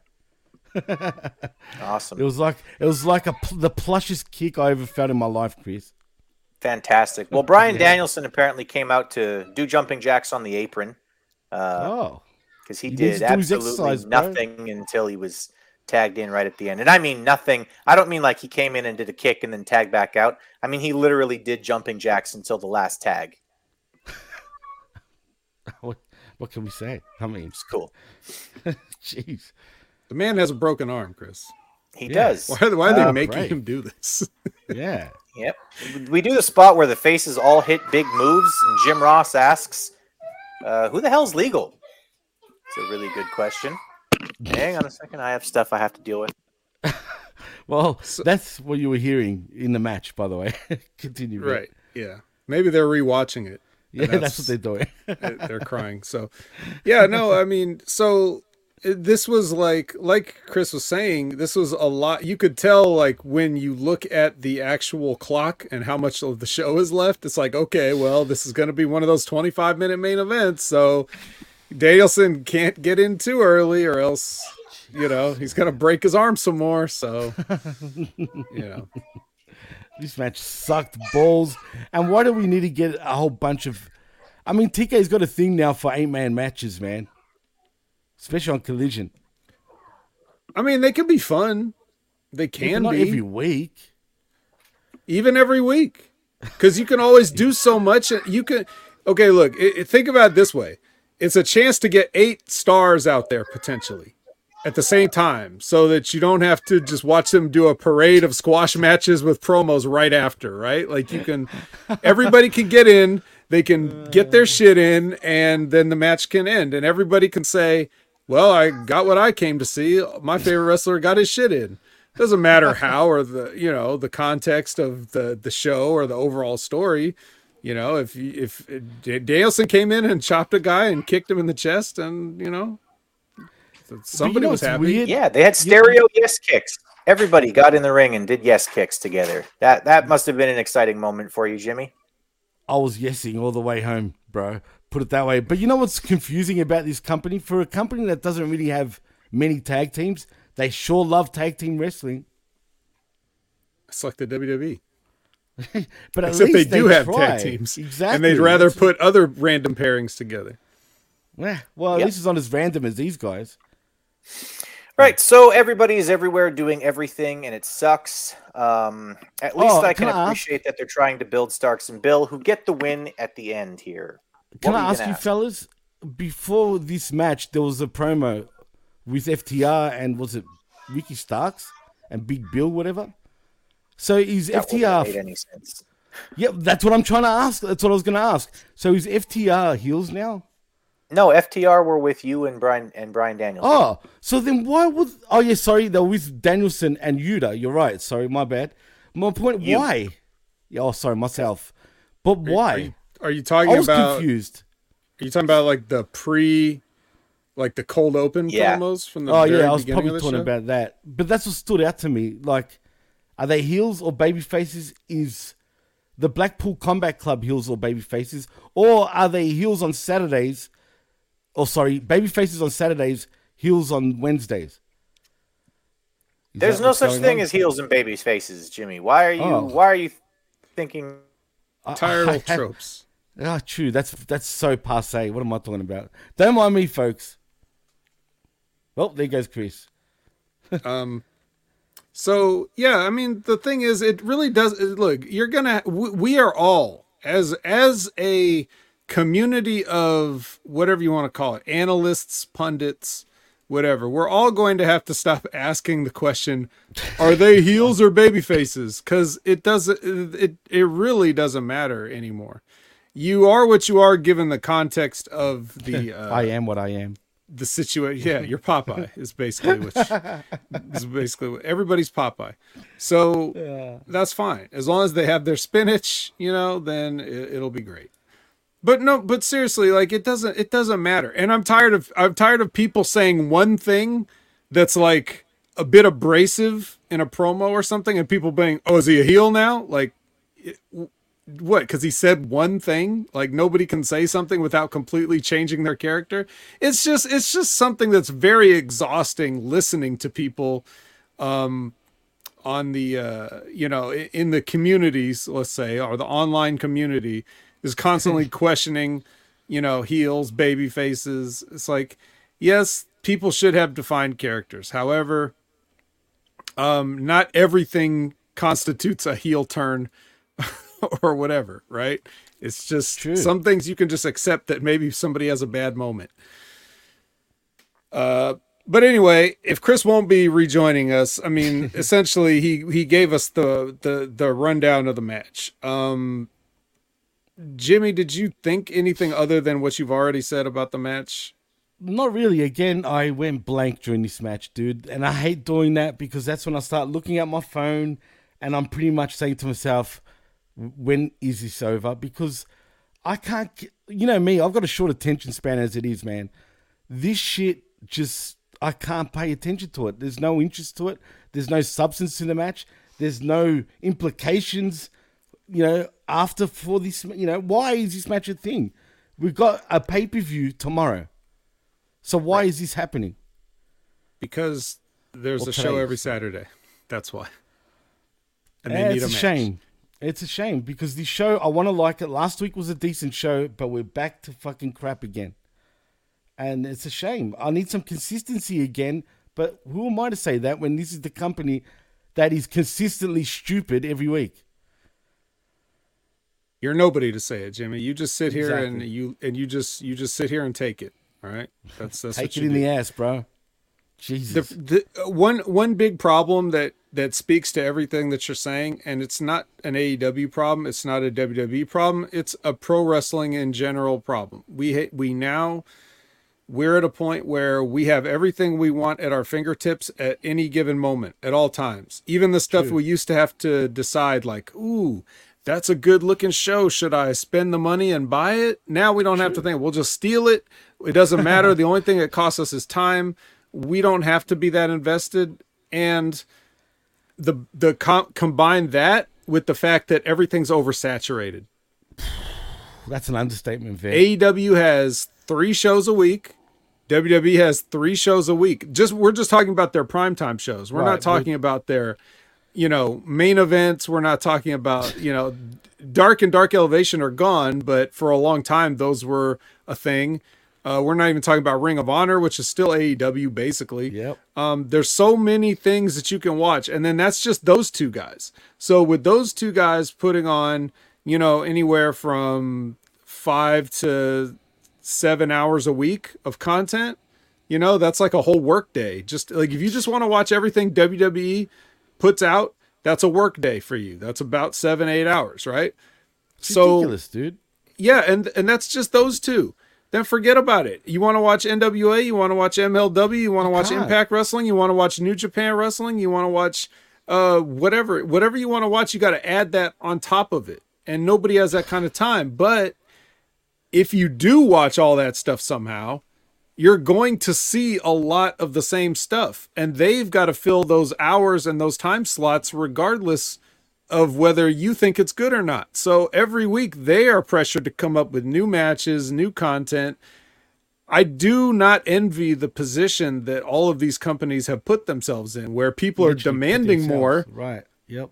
and they will not if you try to scale it back people will be upset that they're getting robbed because everyone feels entitled and greedy now everyone thinks they should have everything for free right now right isn't that the Right, sense no. you get just for, and we're not even talking about we're not even talking about just wrestling just No, out in the music, world everybody's fucking whatever, entitled for everything, everything right. yeah just Yeah. yeah give me give me exactly what i want and nothing else you know and, and give it to me when i want it so i feel for them it's our job to critique it but i do understand like everything that we say you have to take with that grain of salt of knowing Of that course, they're the ones yeah. that have to come up with it right now here's a fun fact that i will say on the subject of the match Oh, awesome. so Zack Sabre Jr. comes out to commentary, right?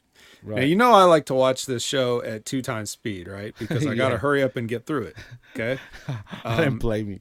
I well, no, I I really do because think about it. I go to work. The show's already and over, but I got to get up and go to work. Yep. Then at work, I have an hour for lunch to watch a two-hour show.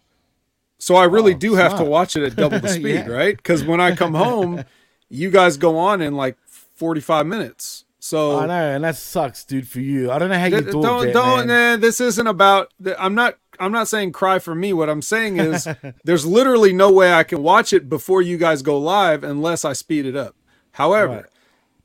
when Zack Sabre Jr. is on two times speed, I can't understand what he's saying. So I have to slow it back down to to 1.5. Okay, 1.5 is the maximum speed I can watch and still understand Zack Sabre Jr. Uh, talking. Barely. Yeah, barely. However, so now I'm watching the match at 1.5 times speed, and now I see Wheeler Yuta in there, and I'm or you as Chris would say, right? Thanks. Um, yeah. which I, I missed the origin of that joke, but anyway, I'll just go with it. So, so I see Wheeler's in there, right? And I'm like, oh man, if Wheeler only put on like 20 more pounds, you know, like I'm seeing the, I'm, I have the vision of like, wow. And then I remember, oh wait, I'm watching this at one and a half times speed. That's a right there. So, so that's what I'm saying. He's missing that. that that's what he's missing. He's missing just that extra gear to like kick it up. You know, because everything he does just looks like just that, just that much, a little bit like underwater or a little bit slow. You're He's right, got to have yeah. that that little extra, just just pick up the pace a tiny bit to get that viciousness, and otherwise, uh, other than that, and like you know, like I said, 15, 20 more pounds of muscle, which he's gonna have to get on the gas if he wants to do that. So if he doesn't want to get on the gas, I understand. Like I I I can't say nothing because I didn't get on it, so I'm not gonna tell him he should. If he doesn't mind getting on it, I would say get on it. But if he doesn't want to, that's fine. But other than that, a little bit of speed and a little bit of muscle, and like I like Wheeler's look, and I like his the idea of him. He's got he could be what you know Danielson and them see in him storyline wise, kayfabe wise, that he could he could be that. Um, he just needs those are the little things he get. That's what I essentially learned by watching this particular main event. So if we got anything from it, I got I know what Wheeler needs now. Well, let's, look, let's be honest, Vet. And he's not as bad as people make him out to be. Uh, look, at first, He's not bad. was- no, he's not. Every- He's everything really he does bad. is not skill based. It's more No, just right. like in terms of his look and the booking, kind of. And he's not as screechy though anymore. Have you noticed that? He doesn't come across as screechy with his promos. Right. At one He's point gotten more like- growly. Yeah, he has. He actually has, and that's one thing that stands out. He's a good worker in the ring. You know, he's decent. He can get better. I didn't see what Danielson and the rest of the BCC saw at first, but now, like you said, I'm starting to understand the potential in him. At the end of the day, he's still pretty young, and I think mm-hmm. I'm not going to say he's going to become a fucking a star, but I think he could become upper mid card if he's not already in, in some ways, and you know, sort of stake stake a claim, you know, in his own sort of uh, court, if that makes any sense, man. So look, yeah, people can improved. eventually believe in him. Right. Yeah, for sure. He's definitely, definitely improved. But we'll see. You know what I mean? Uh, like I said, uh, he does hang around with uh, with Danielson a lot. Heck, apparently they went hiking together. So you know he's. Oh yeah. I th- I think Yuta is a smart guy in a way up here in terms of he knows who to get close to, you know, to sort of progress in the business and whatnot. And you know, kudos to him. But yeah, he's a lot better than sometimes we make him out to be. You know what I mean? You know, sometimes we probably exaggerate a little bit at how bad some guys really are, but that's just out of frustration and the, just because of the company is just frustrating. Where you don't want to look at anybody in a positive light because anyone that's a positive light, why are they even there in the first place? You know what I mean? Yeah, because well, I mean that's the thing. Also, at the time when people started becoming aware of him, Right. uh, they were putting him in those main events. It was like him and Daniel Garcia were they were pushing They him too hard, you, yeah, exactly. too soon. Right. You know, not only too soon for his skill But they weren't experience, but They also too soon for the fans to just accept. Like, you know, the fans have y- your job as a promoter and as a worker is you have to make the people you have to trick the people into thinking they chose you. You know what I mean? They you can't you can't let them know that they've been hoodwinked. You have to make them believe it was their idea. Right? So Right. The way you get a guy like Yuta over is kind of what they're doing with him now, where every time you see him, he's getting his ass kicked by his friends. He's getting his ass kicked by his opponents. He's basically taking the fall in every match. And you start, like, if you keep seeing that as a fan, subconsciously, you're like, fuck, man, come on, Yuta, you got to win one. You know, like you start rooting for him before you even realize it. And then when the time is right and you pull that trigger, people will be happy to see it. But instead, what they did, they did the opposite. They pushed him on people too soon, which calls attention to all of his right. faults. It, how how skinny he is, how short he right. is, how whack some of his offense looks. All these things like people it magnifies those faults when you put it to people too soon. But if if uh you do it the other way, then people will start being like the small the size makes them think but he's an underdog like i, I want to root for him i want him to win like you see those things. So it's like they'll make excuses for you if they like you. They'll they'll bury you if they don't. So it's the same guy but people can react to him two different ways depending on how you treat him. And that's one of the things that's the trick of being a good wrestling promoter. One hundred percent. But does he really get the sympathy from the fans right now when you think about it? Even though they they punish him and whatnot, I feel I like don't it's know- not really working. I don't know if he is. I don't know if he is Right. yet. But what I'm saying is, you keep Eventually, on this keep path. it, you keep right. on this path, right? Yep. If they're not doing it, do it longer. I mean, that's the whole thing. It's like this is the reason why. Okay, so you may have seen in the past where, you know, in the middle of a match that the fans aren't really buying, like someone will like grab a headlock and they'll just sit in it for a while. Right. A, yeah, well, it's a rest hold, right? So yeah, no, absolutely. it's not a fucking rest hold, Jimmy. Don't ever say that word in front of me, okay? No, Okay. they're it's not a rest hold.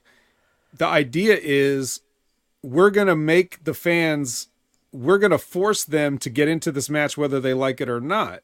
Now, if you see them sitting in a headlock, how long can they boo and be bored before they start cheering for the uh, like, okay, fine, just do something. Like get out of the headlock, you know, like Right, they will do right, that right. to get people with it. Okay. so And that's, the what it's really for when you think about it. Like Yes. that's no shit. Oh yeah, only marks think it's a rest hold, Jimmy. So we're trying to learn, we're trying to educate you so that you're not a mark and you're an analyst. Thank you. so we want to, we want the fans to think that way. We want the Hami Media Group audience to think that way. That's what we do. We're trying to beat the mark out of you and educate you on the things that the other fans. This separates you. This makes you. This makes you above the average wrestling fan. This is why Right, you and- you come to us, patronize us, and that's and that's what we give you in return. We give you the education that you know the the smart marks, the dirt sheet writers, they don't understand. They'll say things like rest hold, but it's not.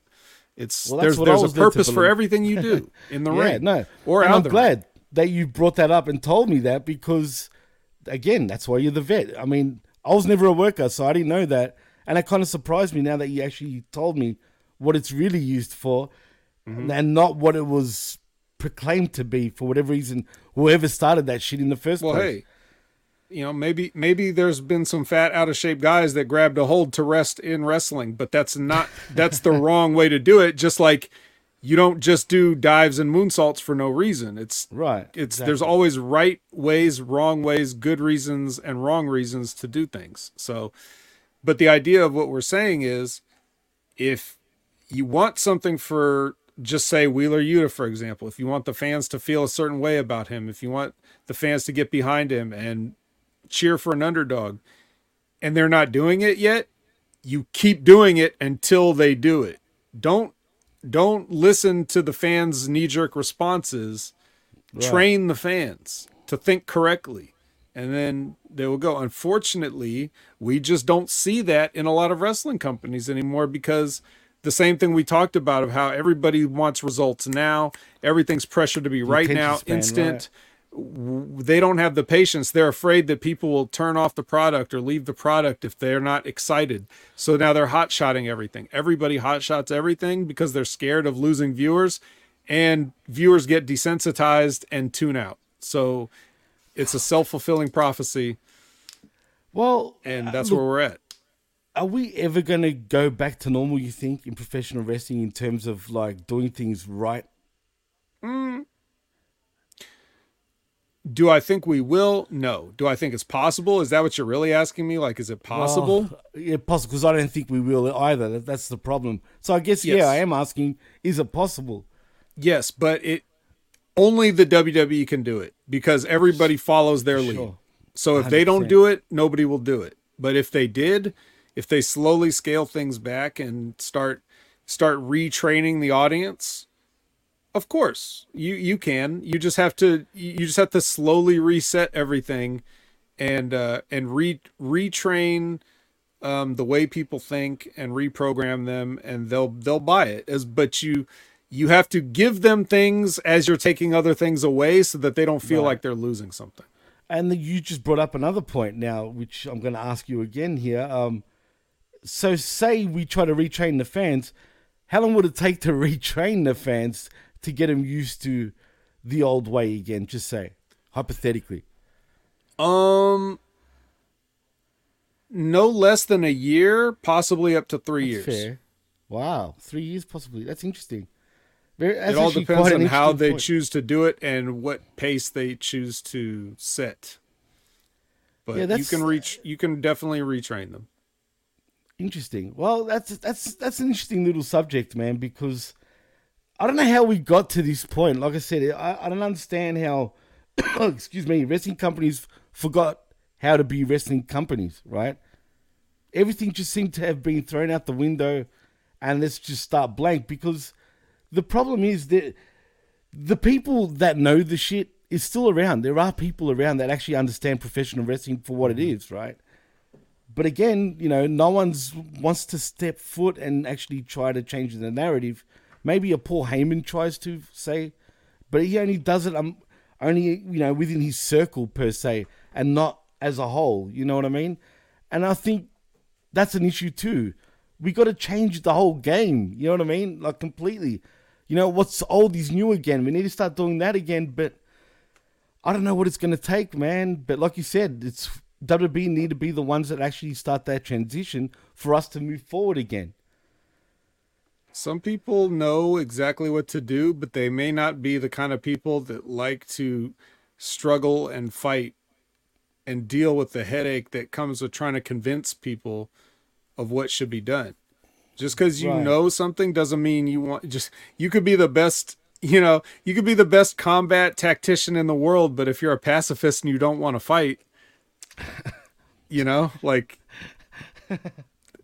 it, it's it, it's it's irrelevant if you just are like look i can't deal with these people you know if you're arn anderson you're just like i'm just going to read the newspaper i'm not going to get involved Excuse me, and I can picture that too. I can actually picture him say, "These fucking kids, man, they don't have a clue. Why should I care anymore?" And I understand that too, because it'd probably be really stressful, man. Imagine, imagine you were now, like in the back in AEW, just say right, and you're seeing all this shit unfold in front of you. Would you open your mouth, or would you get to the point where you're like, you know what, fuck this, I tried. It's not worth my fucking stress. Let them do what they want to do. You know what I mean? I think the one thing that we don't consider a lot of times on the outside looking in is that for them, it's a lot more compartmentalized because let's say you, let's just say you are Arn Anderson. I don't know what Arn Anderson does there, but let's pretend for a second he's an agent. Okay. Yeah. So, yeah. So you have, let's say you have one or two matches on the night that you're responsible for. So you're concentrating on that. Now, everybody else that's going on at the, around you at the same time, you're not really seeing what they're doing. True. So you talk to your your uh, workers. You know, you make sure that their match is okay, and then you go to the truck, and then you let them. You know, you let them know what co- what's coming up in the match and what spots to catch on the camera and all this other stuff that you do. Okay, and then you go home at the end of the night. Are you going to watch that episode of Dynamite? No. Hell no. You just Yeah. spent all day there. You're not going to turn on Right. the TV and watch that. Fuck so no. you don't see how bad the rest of the show is. True, You only know what you're responsible for. So if your match had a Canadian destroyer in it, you didn't know that five other matches had a Canadian destroyer in it, right? Well, there's a problem. and you don't watch Dynamite, so you're not going to know, and no one's going to tell you, and then you're just going to show up for the next the work the next week, and you'd be like, "Hey, Arn, can I do a Canadian Destroyer?" He's like, "Yeah, I don't see why not."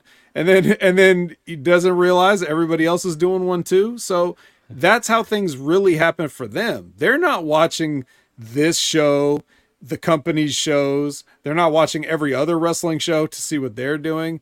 They're only worried about what's right in front of them on any given day. So if it doesn't come across their plate, then they're or across their desk rather, then they're not going to know how bad everything really is. Only we know right. because we watch the whole show as a product. We're like, oh, this is the product. I don't like it. They're just concerned with part of it, so they don't even see the big picture really. And really, you've probably witnessed that, you know, back in your time, right? So it makes total sense, man. And again, this is what I love about you, man. I don't have the mindset of a worker, for example. Like, don't get me wrong, we all think we do, right? Per mm-hmm. se. But you make me realize every time, like, how off I am sometimes. You know what I'm saying? Like, when it comes to certain shit that I'm not privy to because, hey, like I said, I was never a worker. I didn't see shit you know, from the inside out. You know what I mean? I'm only seeing shit from the outside in. Sure, I can, you know, workers will tell you certain things that, you know, I'm personally friends with, including yourself. But like, you know, really, we don't have a fucking clue. Only a person that's been on the inside can really teach you that. You know what I'm saying? And I appreciate that, man, because here I am thinking I know fucking everything, but really I so know nothing in terms of structure and how shit is really done in the back. And you make me open my eyes to that because it makes total sense, man. I mean, why should they care about everything else when all you're worried about is your own thing, right? And like you said, you're gonna go home. You're not gonna fucking watch that shit. You Yeah, know what I mean? just Like there all day. You don't want to watch it. Yeah, and and that and that's it's totally understandable. So uh, and and I did this at a certain level, and their Right. levels above me in terms of what they experience, and they do that. Yeah, but like, you bring I- those, I was on a I yeah. was on a weekly TV show, but it was a small local weekly TV show. So yes, I did wrestle on TV, but not to their level.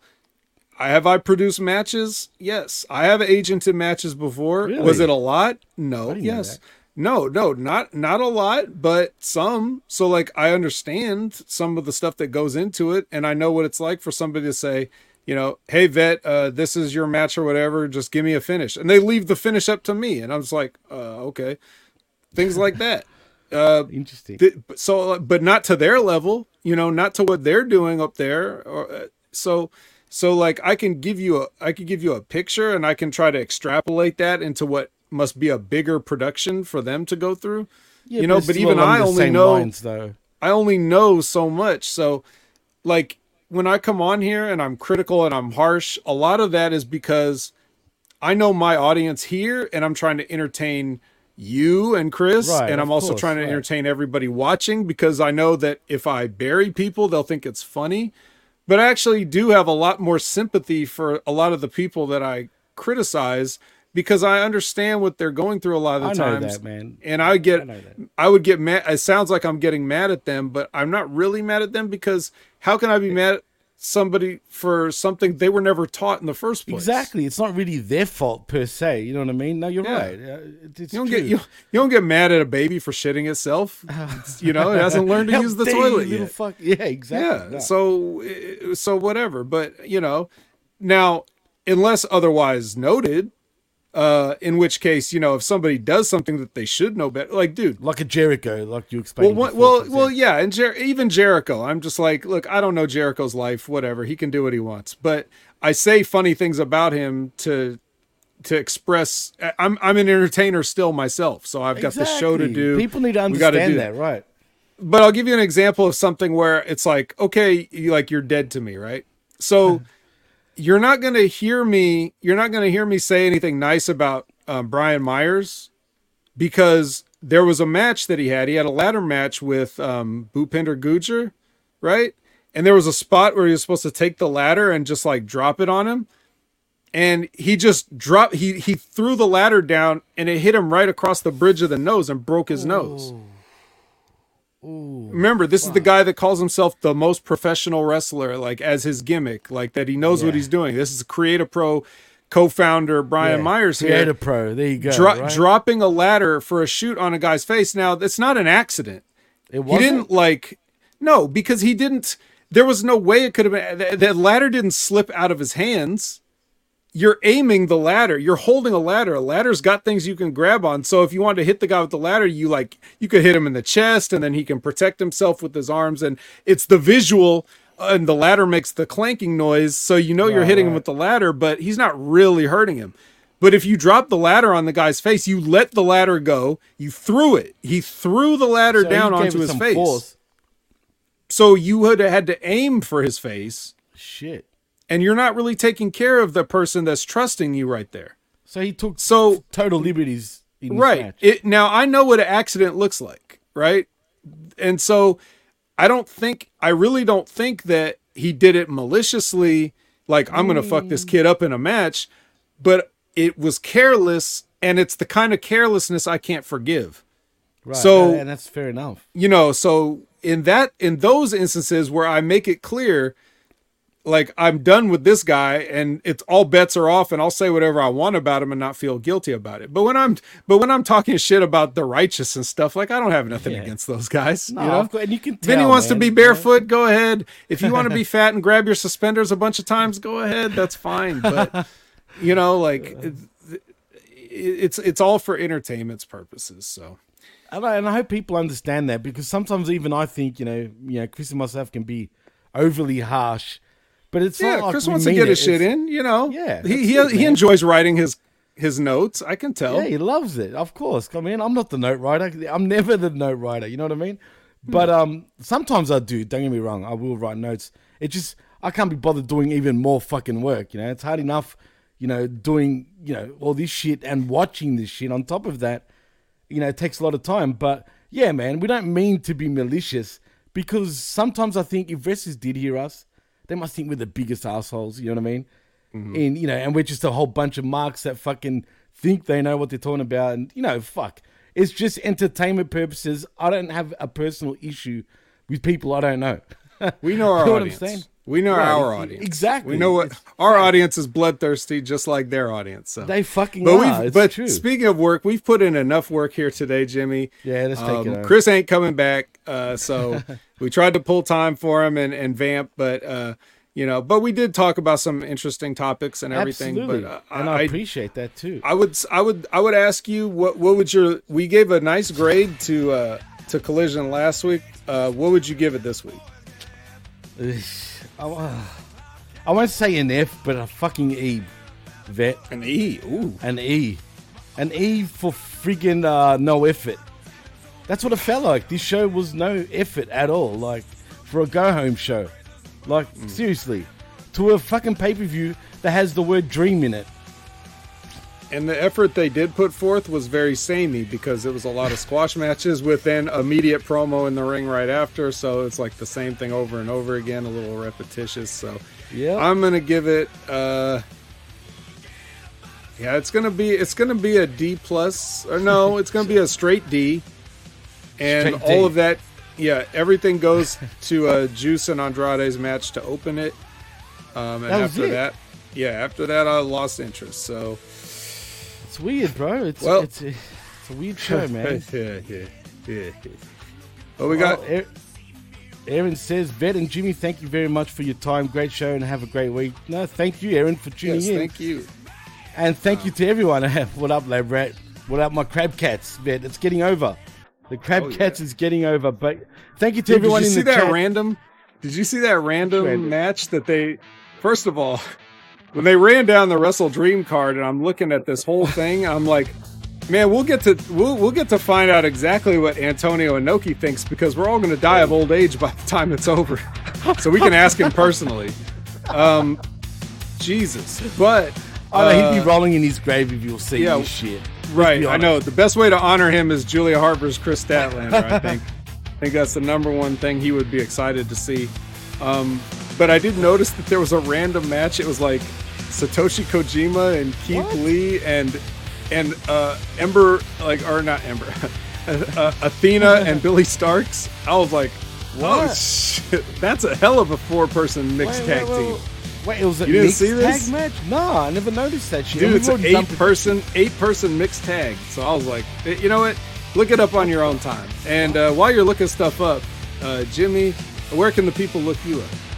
Oh, well, you can look me up on the X at DJ Massive X, and you can also look at us up at what's it called, the PWC Network.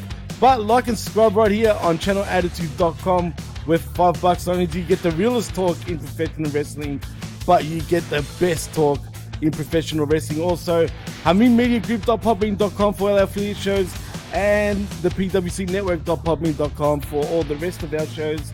And that's a wrap for me, Ben. So tell them where they can find you, man. Well, you can find me at Opinion Haver on all your favorite social media platforms, including Twitch, which I'll be in just a few minutes as soon as we wrap up here. Uh, and uh, twitch.tv slash opinion where you can watch me play spooky games all throughout the month of October. So if you like scary stuff, then join me there and we can talk more about how much Collision uh, deserves a bad letter grade.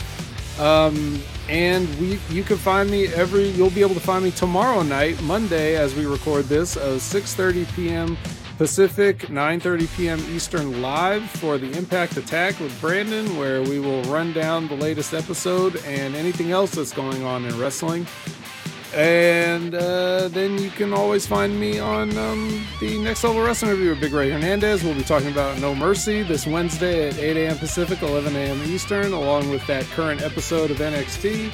And it's going to be a lot of fun there. And then we've got, of course, Wrestling with Rip Rogers every concrete Friday at noon, except for any other time, like this week when it was Thursday, and so many other they're moving the concrete all over the place. They're jackhammering it all over the place, but you can definitely just hit that notification bell and you can find out exactly when they go live.